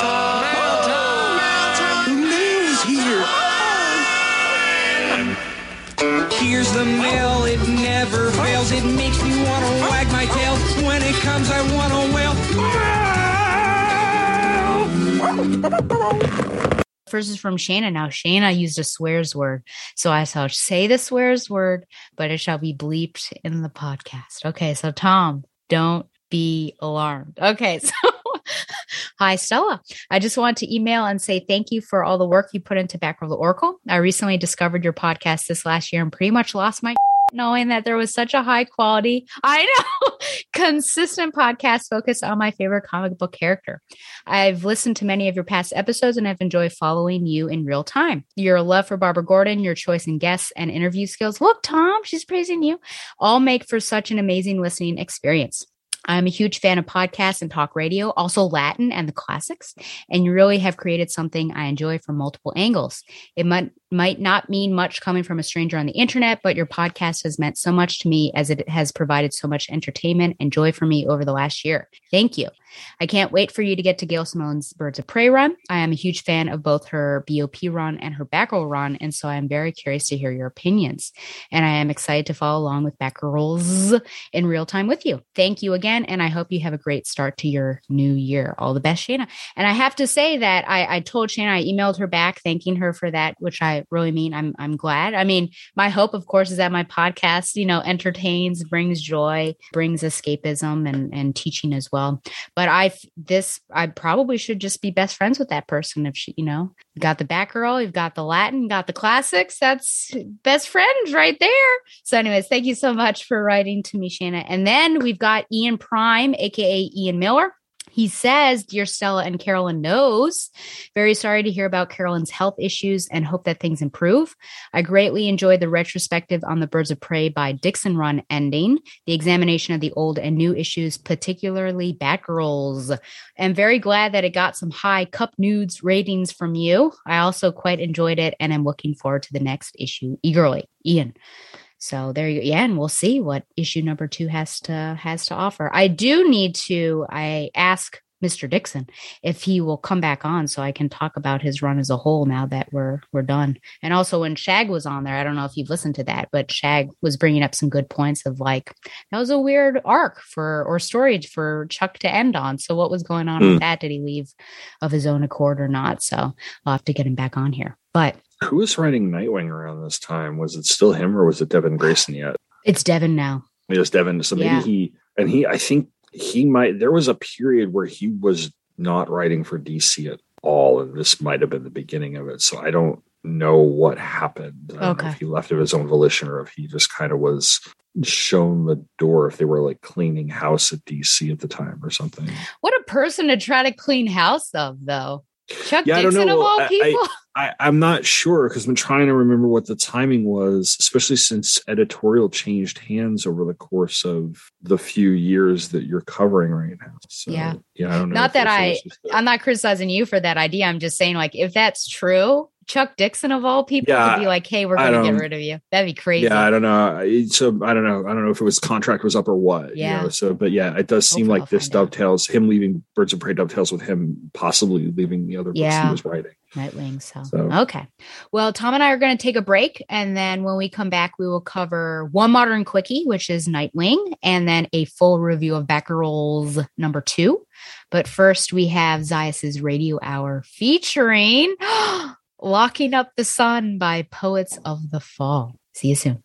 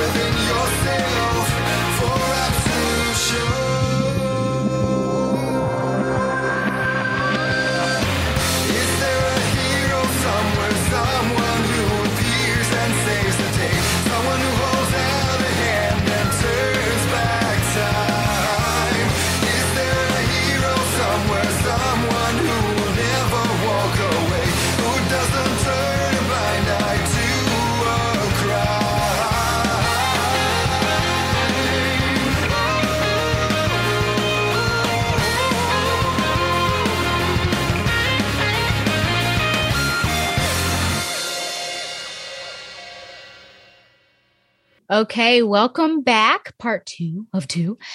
We are going to look at Nightwing, just go through it quickly as I normally do and chat about some stuff that happens and then spend the bulk of our time on Batgirl's number two. And I will say that Barbara doesn't appear in Batman 119 or Urban Legends. But if you are a fan of Maps Mizuguchi, if you remember her from Gotham Academy, there is an amazing backup of her in Batman 119, and I think it's maybe going to be a six part story or so. So I would just suggest reading that. But yeah, let's talk about Nightwing 88. So this is Get Grayson Act 2, writer Tom Taylor, artist Bruno Redondo, and colorist Adriano Lucas. The synopsis from the publisher The Blue Stripes are back. Nightwing gets an updated suit starting this issue. Meanwhile, after the distressing events of rescuing Haley, aka Batwing, Bitewing, sorry, from getting dog napped by bad guys, Nightwing discovers there are way more hits on Dick Grayson than he realized thanks to going public about his fortune, and he needs to find a clever way to beat Dick Grayson and Nightwing at the same time. Meanwhile, Heartless tries to buy power away from Blockbuster in order to take control of Blüdhaven, and both of these big bads have Nightwing in their crosshairs. So remember, I don't do a review of this, but it's just an amazing book. It's probably one of my favorite. I mean, I would say it's my favorite. You know, Batgirls. I think that sounds like a betrayal. So I would say now, you know, Batgirls is is tied with it, but it's certainly something that has given me ha- hope and a renewed faith in DC Comics. But what before I even start this, what has your experience been of this current era, this Tom Taylor era? I guess I'll say of Nightwing. I hadn't been reading Nightwing. Heartless, by the way, is the guy with the weird mask toward the end of the issue. Yes. Okay. All right. Just trying to remember who that was. I started reading comics with Robin and Nightwing. Mm-hmm. So I read with New Titans 71. So I followed and I read back back issues. So I followed the evolution of Dick Grayson all the way through.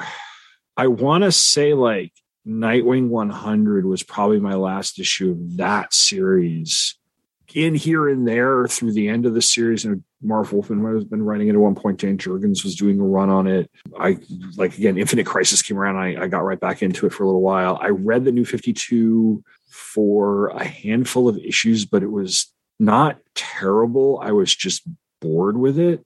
So I, I dipped out of that. And then I hadn't read anything about Nightwing until I saw the solicit for this right around the future state event they did because I hadn't been paying attention to anything in DC continuity. I had no idea what all this metal and all this stuff was, but I saw the artwork on this. Yeah.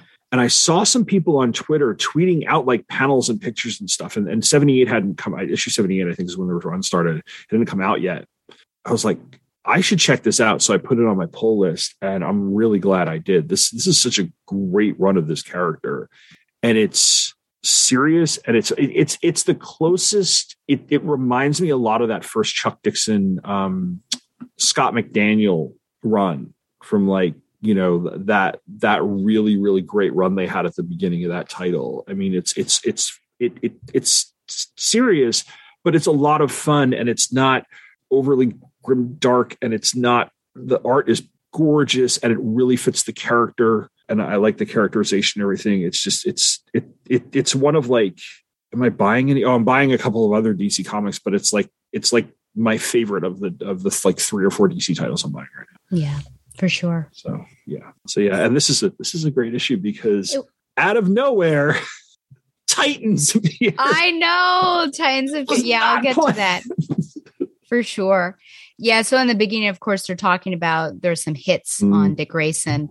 And then you also see Barbara and she's talking to somebody, which I assume by the end that it's probably Wally. She seems to be in communication. Um, yeah, I think, I think, yeah. uh, I think it's Wally.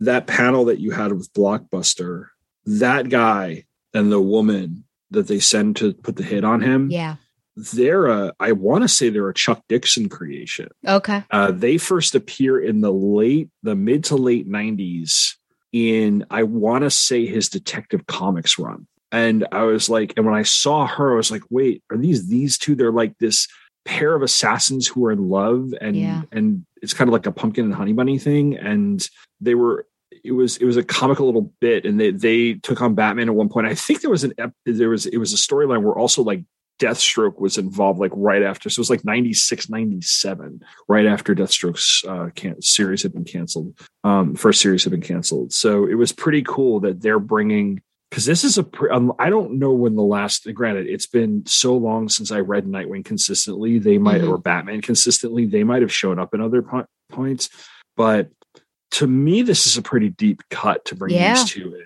for sure I would so agree. Yeah, that's a pretty that's pretty cool that they, yeah. they dug those two out of mothballs. You know, just just to have this mission, and it makes sense because they're they're they're snipers. Absolutely. It, this happens to me in real life for some reason, but sometimes the modern stuff that I'm reading really coordinates well with the vintage stuff that I'm reading. And I've noticed in the vintage that Barbara seems to go to Wally a great deal whenever there's something, some issue, or Dick is going through a hard time to try to get Wally Mhm. to talk to him.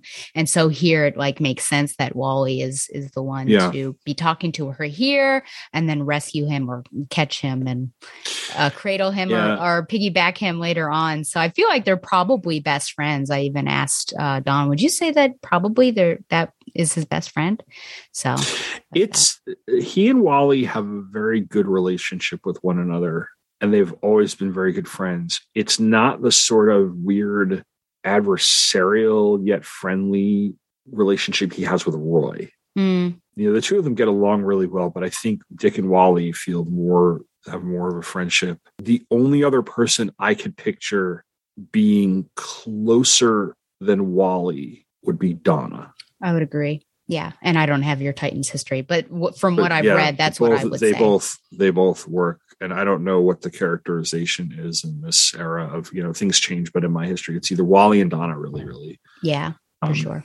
This is I I just love the scenes with Barbara. I mean, of course, objectively or biasedly, I you know I love the shipping, but I just feel like it's done well. I mean, for several years we've just had unnecessary drama between these two, but it's Mhm. like we we finally seem to have hit like a good climate of the relationship. It just is like it's working well. The, they're friends, but also they're mm-hmm. lovers, and there's like no unnecessary drama. So I'm just very appreciative of their interactions and mm-hmm. that it's fun. It can also be serious. You can care for him and be worried about him, and vice versa, and it all works out.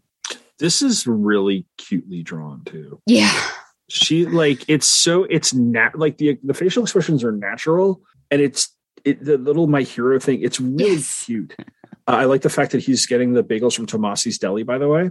Oh yeah, um uh you know but it's just like um i like it when an artist we talked about phil noto and his covers. I like it when an artist in comics has a really good control of characters faces hmm and isn't just drawing the same face or does really good facial expressions on the characters. Like like kevin maguire for instance right? Like you know like just the facial and keith giffen would do and george perez and and and you know you have phil noto here amanda conner did some great f- facial expressions in the thing we had like here there there's some something very very natural about the way these uh bruno redondo or no uh, uh yeah, Yeah. bruno redondo right, does yeah. the does the does the facial expressions of these Absolutely. characters and uh um Oh, there's Gun So, Bunny.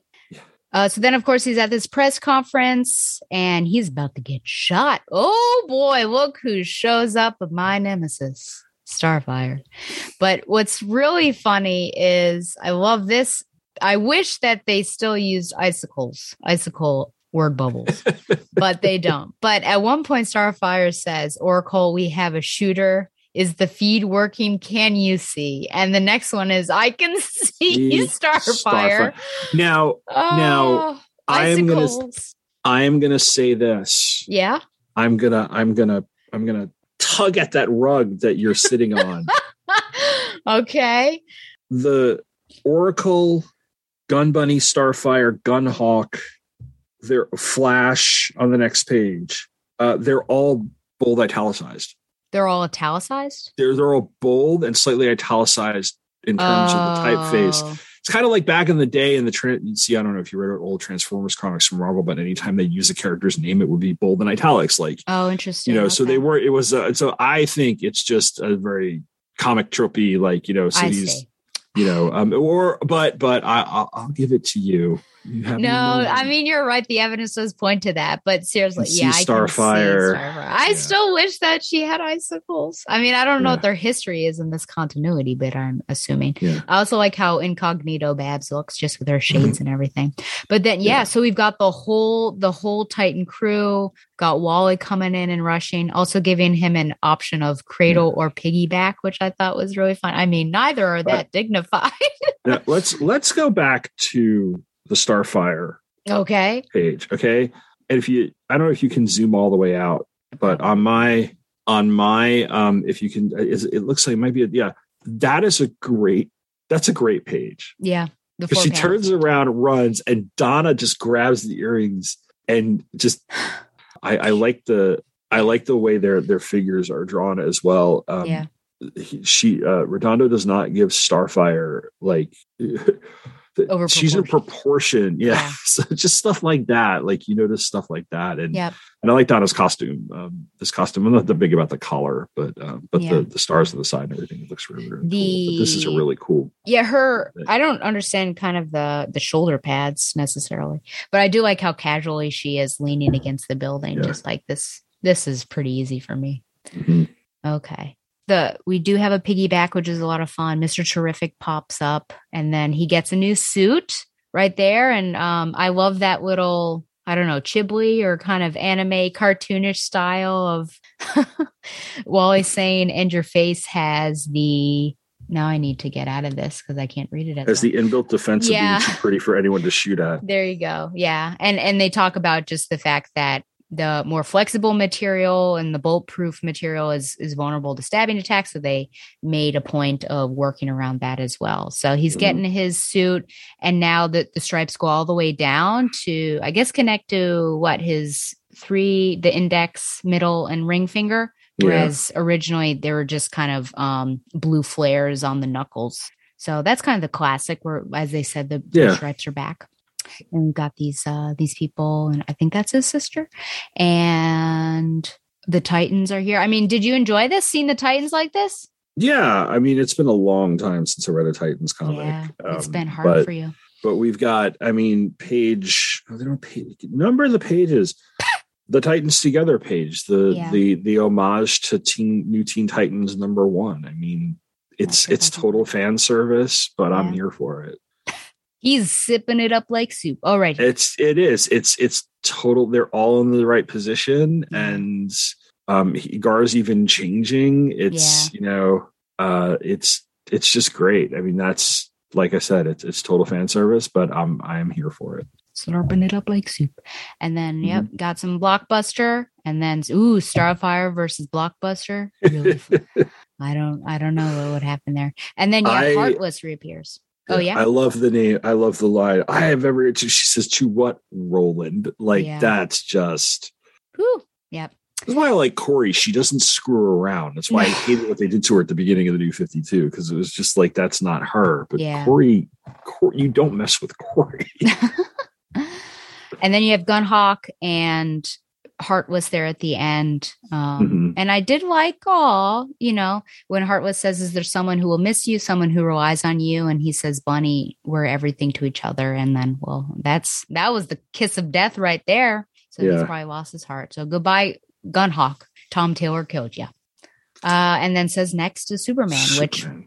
We've seen some really special issues between Superman and Dick. So Mhm. I can't I can't wait to see what Tom Taylor does with that. But yeah, so we don't need to read that, but just wanted to go through that and talk about Nightwing. And again, highly recommend this particular run. So now we're moving on to our last thing, which is Batgirls number two. I went to the comic store last weekend and you picked up and I picked up a bunch of different stuff, including the. I hadn't been in a couple weeks, so there were like four Spider-Man comics for my kid. Ooh, um, yeah, a bunch of indie stuff, including like Undiscovered Country from Image, which is a really good thing. Department of Truth, which is really good. Uh, Marvel has just relaunched King Conan. Mm. For some reason, I bought like a ton of King Conan back issues at the Baltimore Comic Con, so I've been like really into King Conan, uh, or Conan the King, depending on what what iteration you're looking at. So that was cool, and I found both issue one and two still on the stand of Batgirl. So I grabbed both one and two. Okay. So- Here we go because the Batgirls demanded it. Issue number two. One Way or Another. Story Becky Cloonan and Michael W. Conrad. Art George Corona and colors Sarah Stern.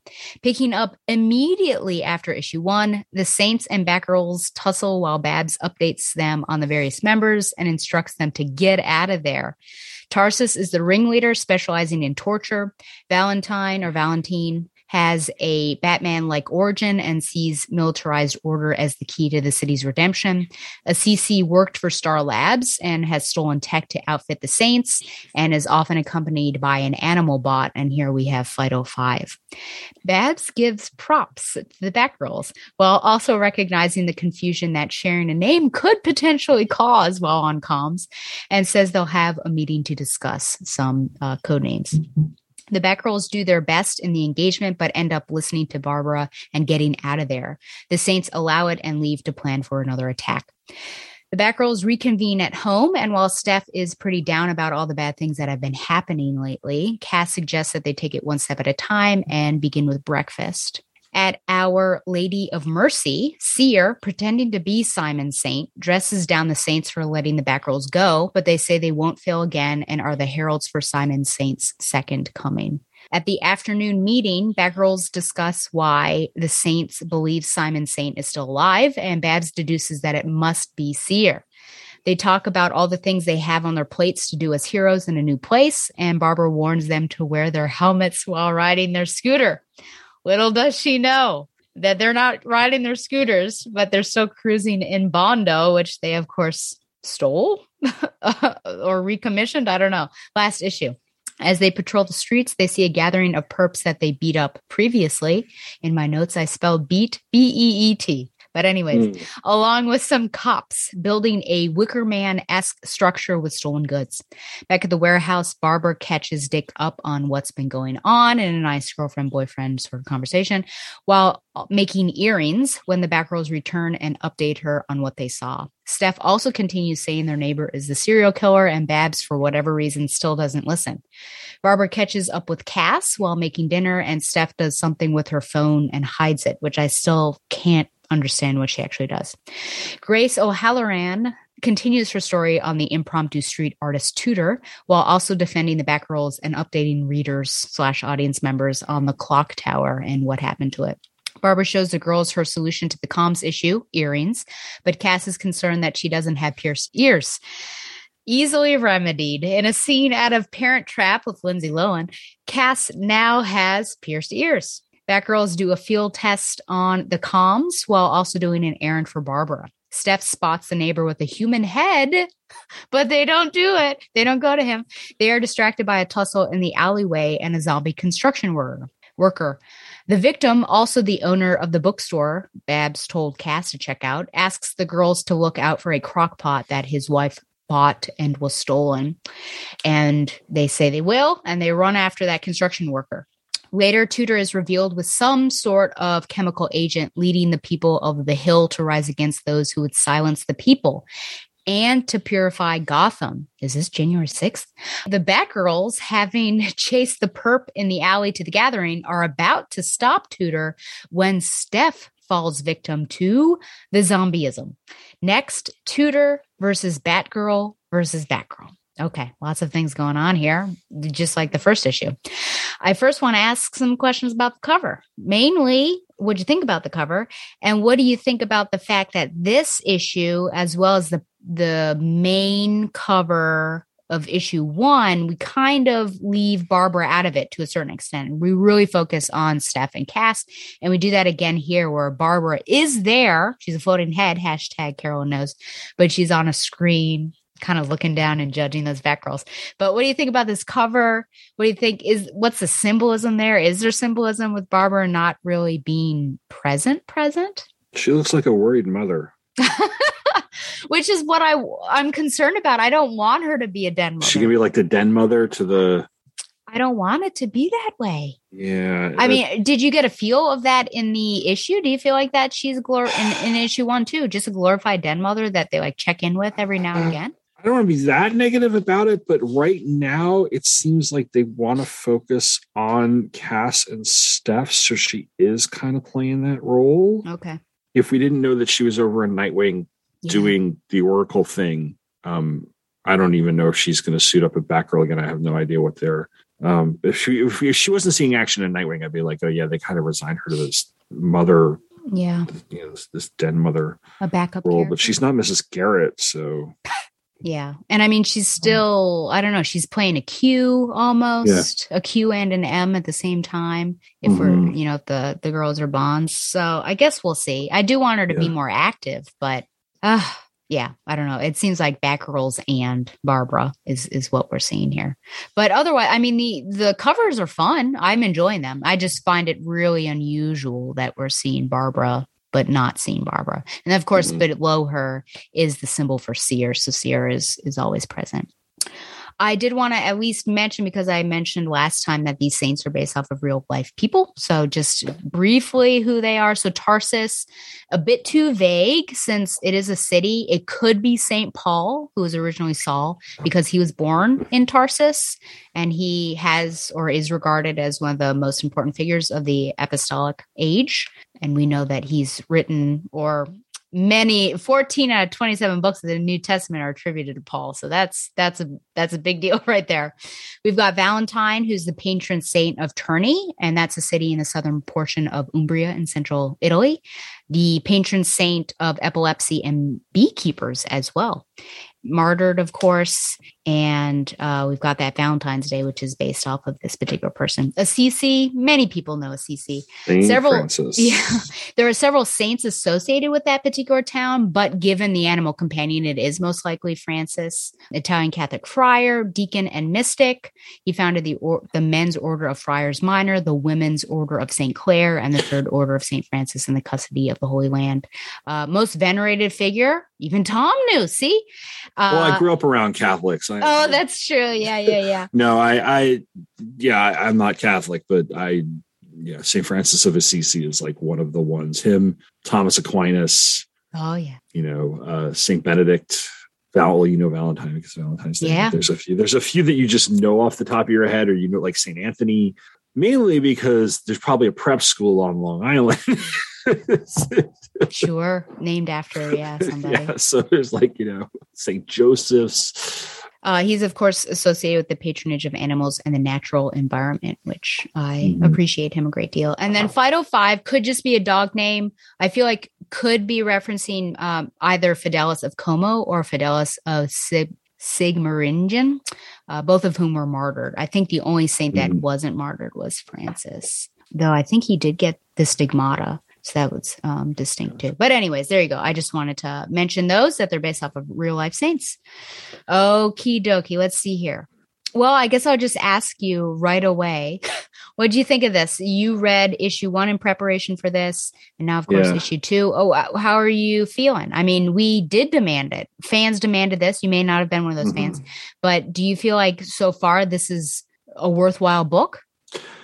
I hope it is for the fans. I honestly, I mean, it it it was it had a lot of action in it. Mm-hmm. I can see they're still getting some stuff set up. It has a good cliffhanger. Yep. Um, I don't know who this Taskmaster light villain is, Tutor or whatever. Like, oh, yes. you know, um, yeah, it, it does. Doesn't he look kind of look like Taskmaster? Like, Yeah, that's true. um, Let me see. uh, but I'm hoping that the fans really, really dig it. Um, it's a book that I might check out when it hits the DC Infinite app and not buy the issues off the stands because it was just.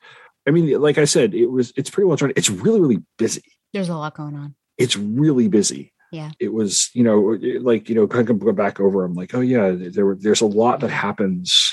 I- I- like I said, I'm not really the I'm not really in the best position to judge anything because I'm coming in cold. I haven't Sure. I've never really read much of like my Stephanie Brown that I know the best is like when she was first introduced 30 years ago Mm. because I had her for like I, I actually liked her when she first appeared as a spoiler. I've always liked her as a character. Cass, I remember from when I saw her like in Batman or Robin or Nightwing or whatever. Like you know, so I've never actually read their individual titles as Yeah. Batgirl. I, I did like you know the scenes of them in the apartment and everything, but I like I said, it there was I think she's getting like I like Becky Cloonan, you know, and I think she's getting she's getting a good dynamic established. Yeah, so it's just, but like I said, I'm like, eh, do I like personally? I'll I'll wait on the Yeah. I'll wait for video, so to speak, on it. um, but I did, but I, I found it enjoyable for the two issues that I that I read. I might, I'm contemplating buying the rest of this arc to see how it turns out, especially with the cliffhanger at the end. I'll kind of see like what's going on here. I will say, like the more I look at Babs of this issue, I think she's being drawn a little too old. Interesting. Like she, I know she's older than the than Right. the the women than the other two young women. Are they supposed to still be teenagers? How old are they supposed to be? I've never been given a number, and I couldn't tell because you know I'm coming in off of uh, the recent Batman stuff, but they Yeah. with the detective comics that Tynion had done, I guess that was Mhm. Rebirth or whatever. Uh, I would Yeah. assume that they're teen, like might be late teens, but Like 18, 19? I would say so. Yeah, like New Teen Titans age. yeah. Babs is Babs isn't remember 30 she was who knows? Who because, because, she the way she's being aged drawn here yeah. yeah so she, the way she's being drawn for some of the panels here she looks like she's in her 30s yeah i feel And like maybe it's- it- 20 that's why i said it she looks like a yeah she kind of looks den motherish. She Yeah. almost looks like this is going to be a weird thing. She almost looks like the adult aunt or mom character in like like an, an animated cartoon from like disney or pixar like in big hero 6 or something like Okay. you know that's in the show sure it's, but it's kind of cool, you know, like, but isn't really like a main character, but you know, like, you know, and I'm not trying to, and I'm not trying to like knock the art. The art actually, like I said, the art's very, very busy, but it's, uh, yeah it fits the tone and it, it, it, it fits the, it's not trying too hard to do cool, but yeah. So, but Babs looks a little too old. yeah which might go with you know what our our concern or at least my concern is of what what is her place in Yeah. this story and in this trio and everything Either that, or we're looking at through the eyes of somebody of a hero of a pair of superheroines who are 18 or 19 yeah and anybody over the age of 25 might as well look like they're 30 or 35 no it's Yeah, no offense true. to 18 or 19 year olds but there Yeah. is a perception of people who are a certain amount of older than you yeah that they they seem a lot older than you know than Yeah. actually and even how they're treating her like here with this scene and, and steph going to babs automatically for for comfort and barbara you know checking in with cass one-on-one and also Yeah. saying you know how's your reading going you should go check that bookstore out so she is uh, she's leaning into that if that's what Mhm. we want her to do and i think the the girls see her like that as well yeah I, well that that works because if she does see if, if she is there to help take help help them take care of them Mhm. if that's the way she knows how to do it then it then it works yeah the, the muscled up tech big bad guys there at the beginning. The same. kind of funny. It's like are you okay By the with way- the info dumping and Eh. how oracle does it i mean it kind of seems oracle-y that she would update them on who it is, yeah, and- it's- as well as the readers yeah. I, how many comic books have you and I read where if it's not Oracle doing it, it's just like here's the caption box. Yeah, it's true. Yeah. I, I don't think it even registered. I'm so I've been so used to it over the Yeah. years. So Were you going um, to say something? I cut you off. those are very big knee pads. They sure are. oh man, I do like how I'm going to have to find where this is, but where she actually says, "Oh yeah," so she talks to Cass, and we can tell she's talking to Cass and says, "Batgirl, you can handle much, pretty much anyone, but these aren't just anyone's. There are three of them, and then and Batgirl, I know you have enough smarts and heart to survive any situation, but this isn't worth the risk.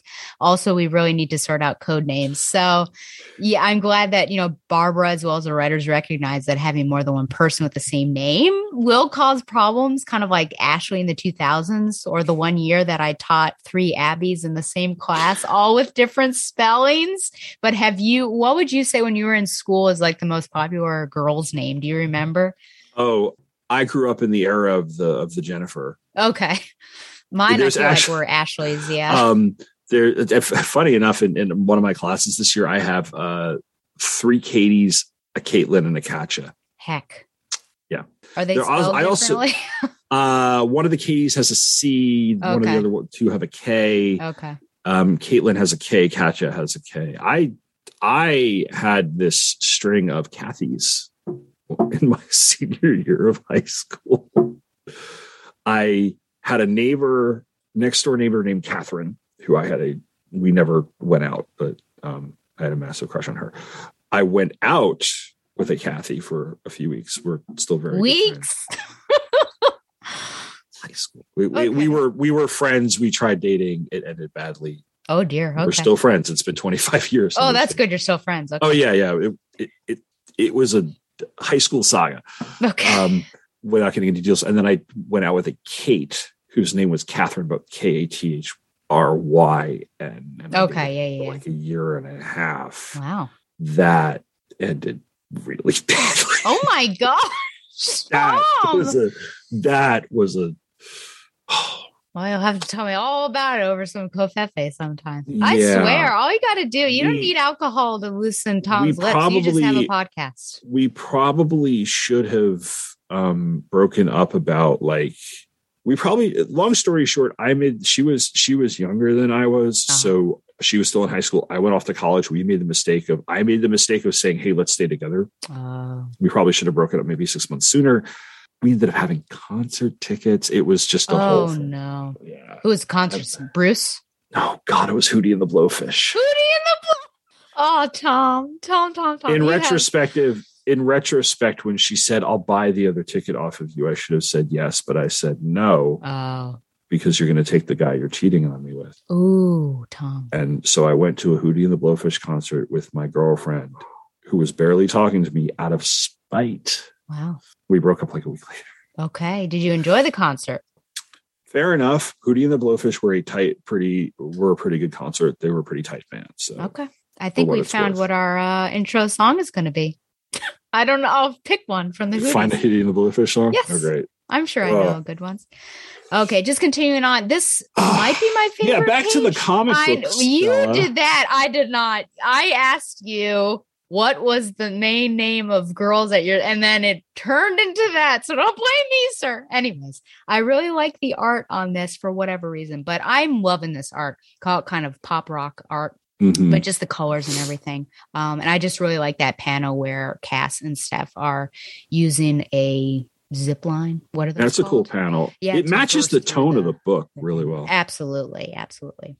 I did have a question about why they were using walkie talkies and not comms, since clearly it didn't work, but it is answered. So I'm glad that a lot of questions I have are answered within the book. So the reason is, well, Seer could probably hack it. Um, so that makes sense. Let's see here. Uh, Our Lady of Mercy, the fact that it's the oldest church in the hill, it's condemned. And now it's a straight up hive of scum, skull. No, it does say scum, scum and villainy And villainy.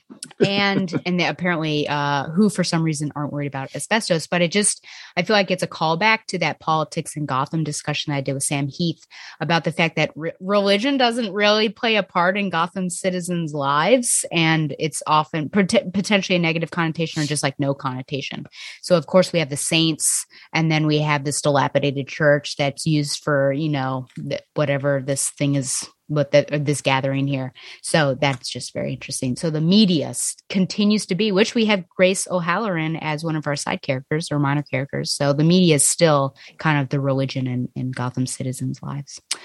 I would agree with you that you called it busy. Like there's a lot going on. Carolyn and I Yeah. broke it down because you have Seer, you have the Saints, you have whatever these zombified people are, and then you had Tutor. So at least now we we see that Tutor and the zombified people are associated with one another, but you still have Seer and and uh, so those two aren't necessarily connected. And then of course the serial killer, which seems to be it's supposed to be like a joke now, maybe because I'm super confused why Barbara consistently doesn't listen to Steph when she's saying that guy is a serial killer. She like walks off at one point and says, Why doesn't Mhm. anyone listen to me? And they see a human head. Yeah, see, the grumpy one with the face of 1,000 corpses. It's like Yeah. nobody ever listens when I talk. And it's true. Barbara's not listening. And then Cass sees the human head, and then they're like, Oh, there's a disturbance. So I don't know what that's about. I guess it's now just a running joke, but it's a joke that creates a mischaracterization of some of these people. Well, Stephanie, I'm so used to everybody blowing Stephanie off anyway from like the like from the minute that she was a character that, you know, Makes sense for you. Well, I felt like I would say that's true of that era. I don't know, pre New 52, but I felt like now with Rebirth that she was given more respect as spoiler hmm. because those tales were darker. But I mean, Okay. maybe we are getting back to that. You might be right. Might perhaps we're just getting back to that characterization. either that or this is going to lead into some sort of storyline where she has to take on the serial killer Yeah. Or she's going to try there's it's it, it may it's it's like a it's like a breadcrumb they're dropping for a later later Yeah. issue, perhaps And I could see at the very end, Steph like saying victory. See, I was right all along. and then Yeah. she, she, yeah, I'm like, yeah, we should have listened to you. I will say that Seer is now given a they pronoun, which they were using she consistently, but in this issue they use they. So we're still not sure who this person is. The guess from Carolyn and I, uh, maybe Wendy, Wendy Harris. Hmm. Not sure. Bab still thinks they're using the scooters, which is cute, but she's a fool because, of course, they're using Bondo. And I will say, I did love that scene where Cass is just straight up chilling, chilling like a villain with those shades on in, in Bondo, which I find really amusing. And they got Dice and a Batman hanging over there. I don't trust any either of those girls driving. Well, it's Cass consistently is the one driving. I don't trust her to drive, but there we go. um, I liked the phone call. Dick still continuing again, just I, I think a good relationship. And then Cat uh, Babs mentioning Cass's reading ability is very interesting. So I look forward to seeing what that is. Here's a question. Now I mentioned Lindsay Lohan and Parent Trap. I don't know if you've ever seen that film. I enjoy it. Um, I'm familiar with the original with Hayley Mills. Okay. Do you well? I don't know if they had that particular scene. It's been a while since I've seen that one. But what do you think about this ear pierce scene, or just the piercing scene with Cassandra? And then, do you like the earrings as an idea for communications? I like the earrings. Uh, there's something very Wonder Woman about it. it doesn't it seem like very. I think Don. I actually think Wonder Girl had communicator earrings at one yeah. point. So yeah, it's very. Uh, it's class. It's a classic. It, it it's with the tone of the totally it fits very very well Yeah. uh, with the with the with the stuff I almost wanted Um, an apple to be there. I guess they use an ice cube and uh, a Mhm. needle and yeah the ice cube and needle bit yeah I've always been told have an apple in the back, so I guess it, you know, the needle has somewhere Mhm. to stab. There was, did you know what Steph was doing with, I'm going to have to find this now, this phone sequence? I wonder if she's taking a selfie Okay, but who, I whom is say she was- sent because it says sent. it says spellbound gallery Huh. Thank you. I was going to. um i don't know what that is okay. I, unless, unless yeah. it's supposed to be like i don't know why i would say sent if she was posting like to insta or something Hmm. but cass clearly interrupted her taking a selfie Yeah. And I feel like maybe they're not supposed to i don't think they're supposed to be doing that No, the technology number one, as well as they're supposed to be keeping a low profile. yeah yeah So being out on So- the so that might be why. Just Yeah, and I what's happening. yeah. yeah. so Okay. I think. I mean, I think that's all I have. Of course, now we've got to figure out what's going on with Tutor and who this is. Originally, I thought Tutor was just a street artist, but there's something else going on. Um, Mhm. and now we've got some politics going on with it. But and of course, Steph is zombified. But any other thoughts on this issue? the zombified thing looks interesting i it it's very classic like one team member is brainwashed the other one's got to figure all this out Yeah. yeah it works enough to see like okay what what are we what are we going to how are we purifying gotham Politically, yeah well this is are you thing, getting like, the I- January sixth feel out of this? a Or is it little me? bit Okay. li- Okay. a little bit it's also got this sort of like i don't remember if you've ever read or remember it was a storyline back in like 88 89 called the cult Oh, where yeah. uh you Mhm. had deacon deacon blackfire i think was the Mhm. guy's name and he Mhm. was he was forming this cult around all these homeless and dispossessed people i don't know what the state of gotham city is i haven't read batman in about 20 years so i don't know if, if gotham is supposed to be like a complete hellhole at the Mhm. moment or if it's or if it's got like really nice districts and then really bad kind of things um because like with the with the with the kind of the, the condemned cathedral the condemned church makes sense in a sort of bronx in the 1970s sort of way you know where like you had all these kind of condemned blown out buildings that weren't getting torn down because new york city was like completely out of money and people were actually living in there and some people were trying to like there were neighborhood improvement associations trying to fix them up um, so people could actually live like through the 70s and the early 80s and most of the 80s in new york and i don't know if they're still pulling from that for gotham city because on batwoman they're clearly using chicago Okay. yeah the, a lot of the establishing shots of batwoman are chicago Okay. um but they are they have like you know and every city's got its seedy side um it's just that gotham's always seemed a little bit more rough than others and Yeah. blüdhaven is even worse but um so i don't know if they're just kind of like you know picking up if he's doing kind of that deacon blackfire thing where he's picking up all the picking up who he can and then it's just kind of spreading to to whomever is is there Yeah. The hill. it Yeah. Yeah. I'd like to see what's behind this. It Mhm. would be really interesting. I don't the poli- by having a an obvious mind control thing. hmm Um, you have a villain, you have a quick story that you can do in the six issues. It would have been really interesting to have a Bat family hero face off against a group like this that is not being specifically mind controlled through some sort of power, but they've just been brainwashed via the internet, like QAnon type of stuff. It would be really interesting to see them have to handle something that's been done without some sort of like, you know, tech gadget power Yeah. hypnosis type of Or thing. But I don't I think that would take longer Yeah. have to build that story for a long for a while for it to really feel um, feel natural and you Yeah. this is an establishing story for a title so you don't want to do that with this Yeah, and it probably would have been Steph too, since she was the one who's down on herself. So you know how Yeah. could this guy reach her?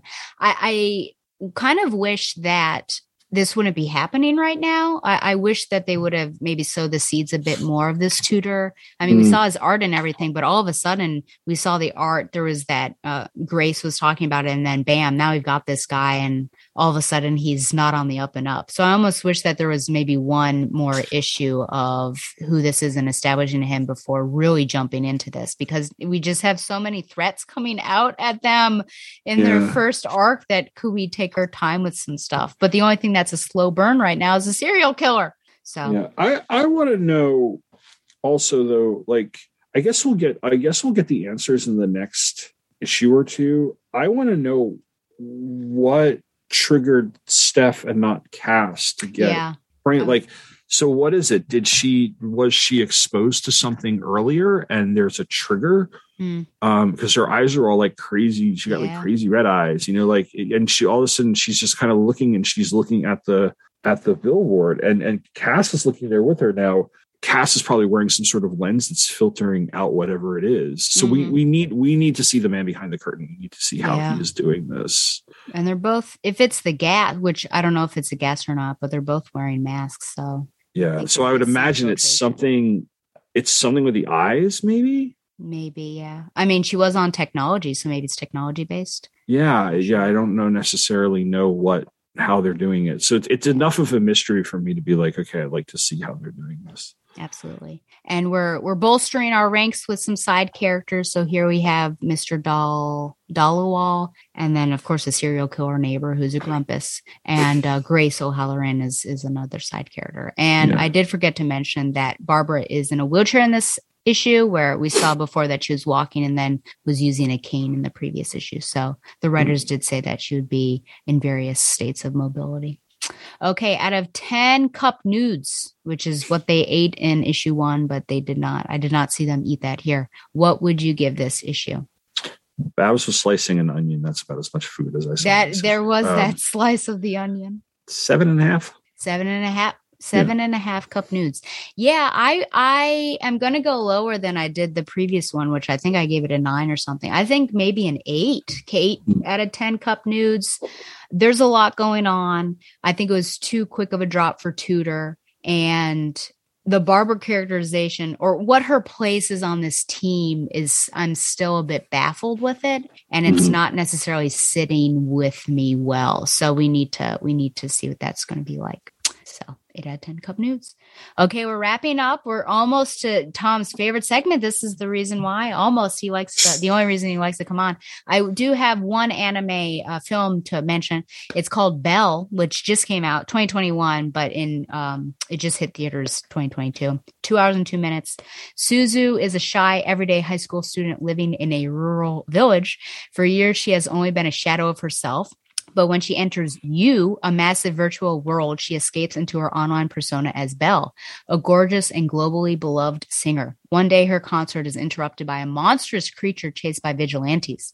As their hunt escalates, Suzu embarks on an emotional and epic quest to uncover the identity of this mysterious beast and to discover her true self in a world where you can be anyone. Ryu to Sobakasu no Hime tells a fantastical, heartfelt story of growing up in the age of social media. So it is based off of Beauty and the Beast. It is a visual delight. I really loved it. It's wow. It, there's so much to talk about because Tom's on here. I won't I won't gush over it for hours, but I just highly recommend it. I feel like I, I want to do something with this just to talk about, but there's so many layers of things going on here. And the soundtrack is is also beautiful. And I ended up seeing the it was at Regal And so I, I decided to go to the the Japanese with the English subtitles. But I think the English has a great soundtrack too. But I decided to go with the Japanese. So, anyways, I highly recommend that. And now we are on to literature recommendations.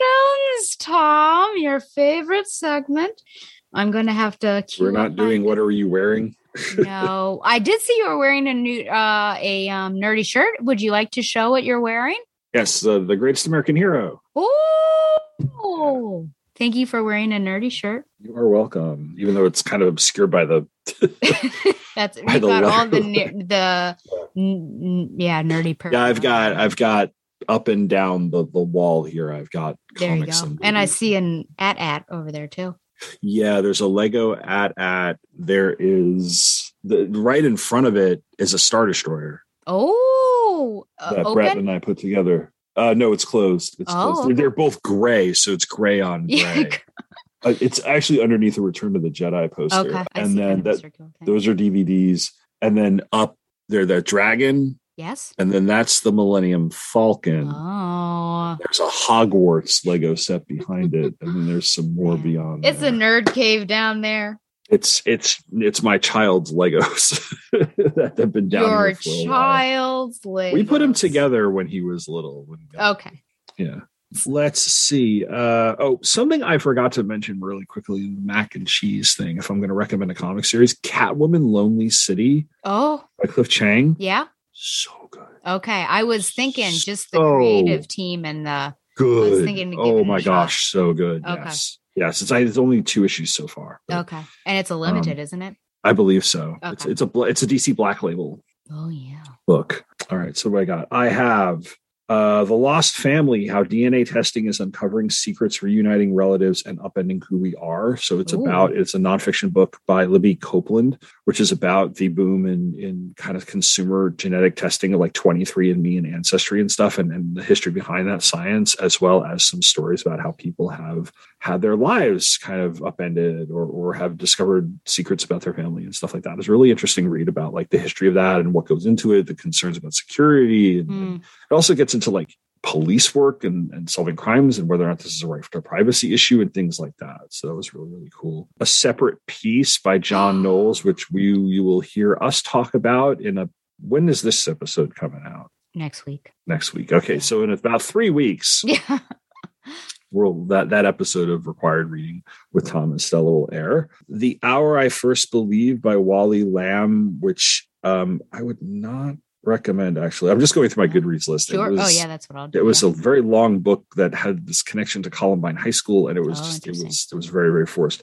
I will recommend the Wonder Woman by Phil Jimenez omnibus. Ooh. That was huge. Um, that was really really good. I, And I have read the first two volumes of Starman, uh, the James Robinson run. Um, I have the trades from the '90s. Um, so I don't know if I don't know how much reprinted that or in print that is lately. Um, but but I have the Sins of the Father and Night and Day, so I'm working my way through all those trades, and that's been really really good. And then uh, most recently, um, Batman: The Dark Knight Detective Volume Five. It's collecting the very late, very very late '80s, very very early '90s Batman Detective Comics issues by mainly by Norm uh, Alan Grant and Norm Breyfogle.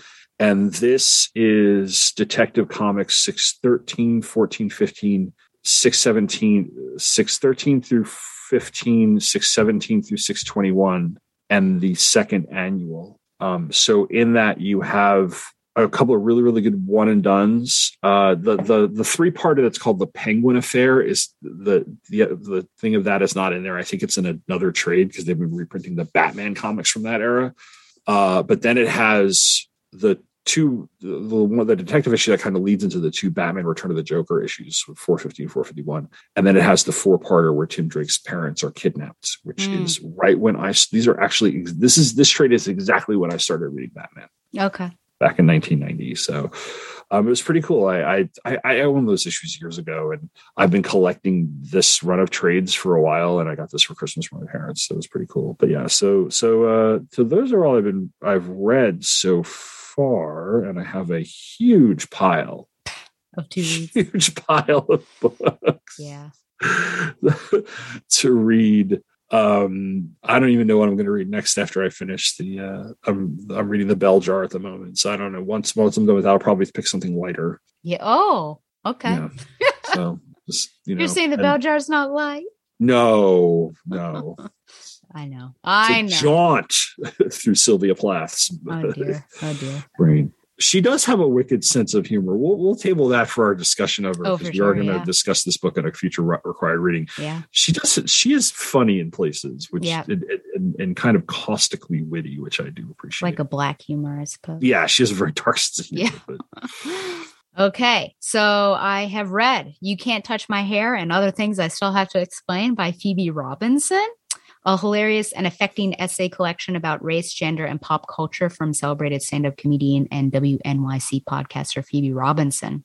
As a Black woman in America, she maintains sometimes you need to have a sense of humor to deal with the absurdity you are handed on the daily. Robinson has experienced her fair share over the years. She's been unceremoniously relegated to the role of the black friend, as if she is somehow the authority in all things racial. She's been questioned about her love of U2 and Billy Joel. She's been called uppity for having an opinion in the workplace. She's been followed around stores by security guards. And yes, people do ask her whether they can touch her hair all the time.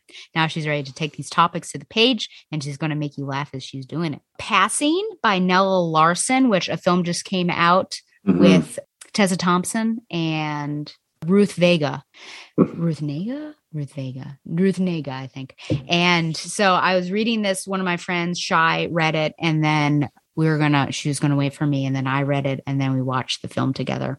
But it is about Irene Redfield, who is a Black woman uh, living an affluent, comfortable life with her husband and children in the thriving neighborhood of Harlem in the 1920s. And then she reconnects with her childhood friend, Clare Kendry, who is similarly light skinned, but Clare has been passing for a white woman after severing ties to her past. And then they meet again, and Clare starts to spend more time with them. And then, well, I don't want to spoil what happens with that, but uh, The Smash Up by Ali Benjamin. This was mentioned a year or more ago, I think by Robert, Robert Ward on our show, because it is a modern take on Ethan Frome.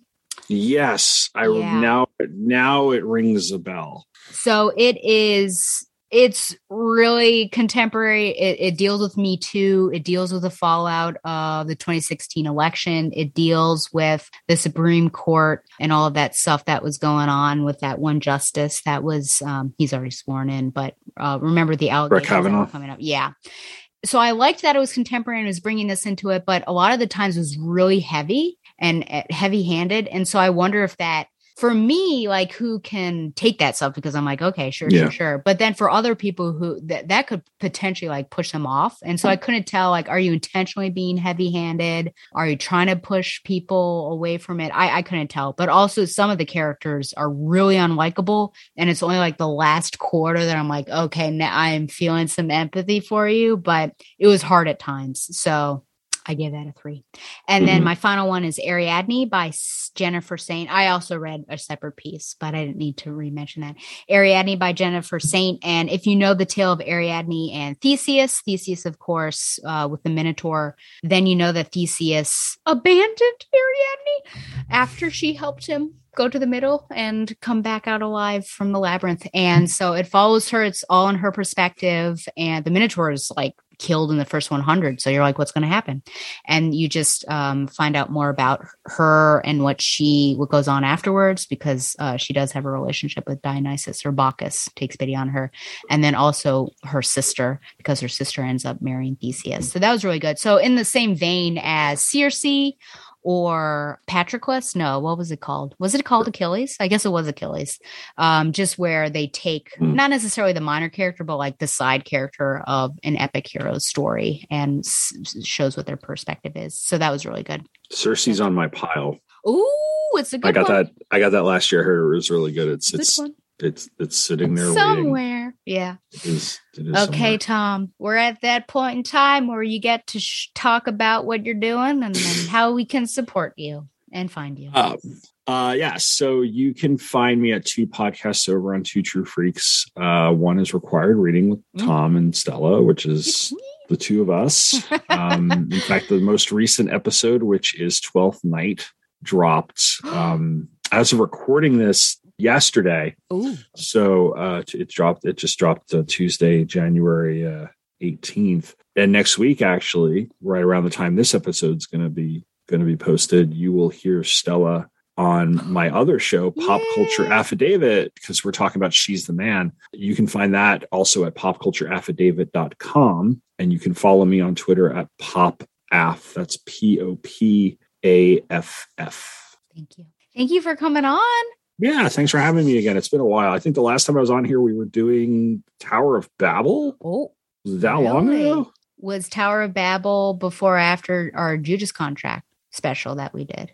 I want to say that was, oh, that's a good question. I'm not sure. It was either that. So it was either the Tower of Babel storyline or it was the Judas contract special. Oh, so it has been a while. Oh, yeah, Yeah. because we did, you were on for all those Justice Leagues. Yeah, I covered all the oh, there, Morrison Justice Leagues and then the one, that one Mark Waid story. You're right. Crazy, crazy. Well, Yeah. I'm glad to have you on. Glad we got to do a Terry Moore. No, it was fun to fun to be here. So Yeah, absolutely. Well, remember to support Tom. And you can always send any questions or comments back to batgirltooracle at gmail.com. And if you have any questions for Tom, you can send them my way and I can forward. Or do you have an email address?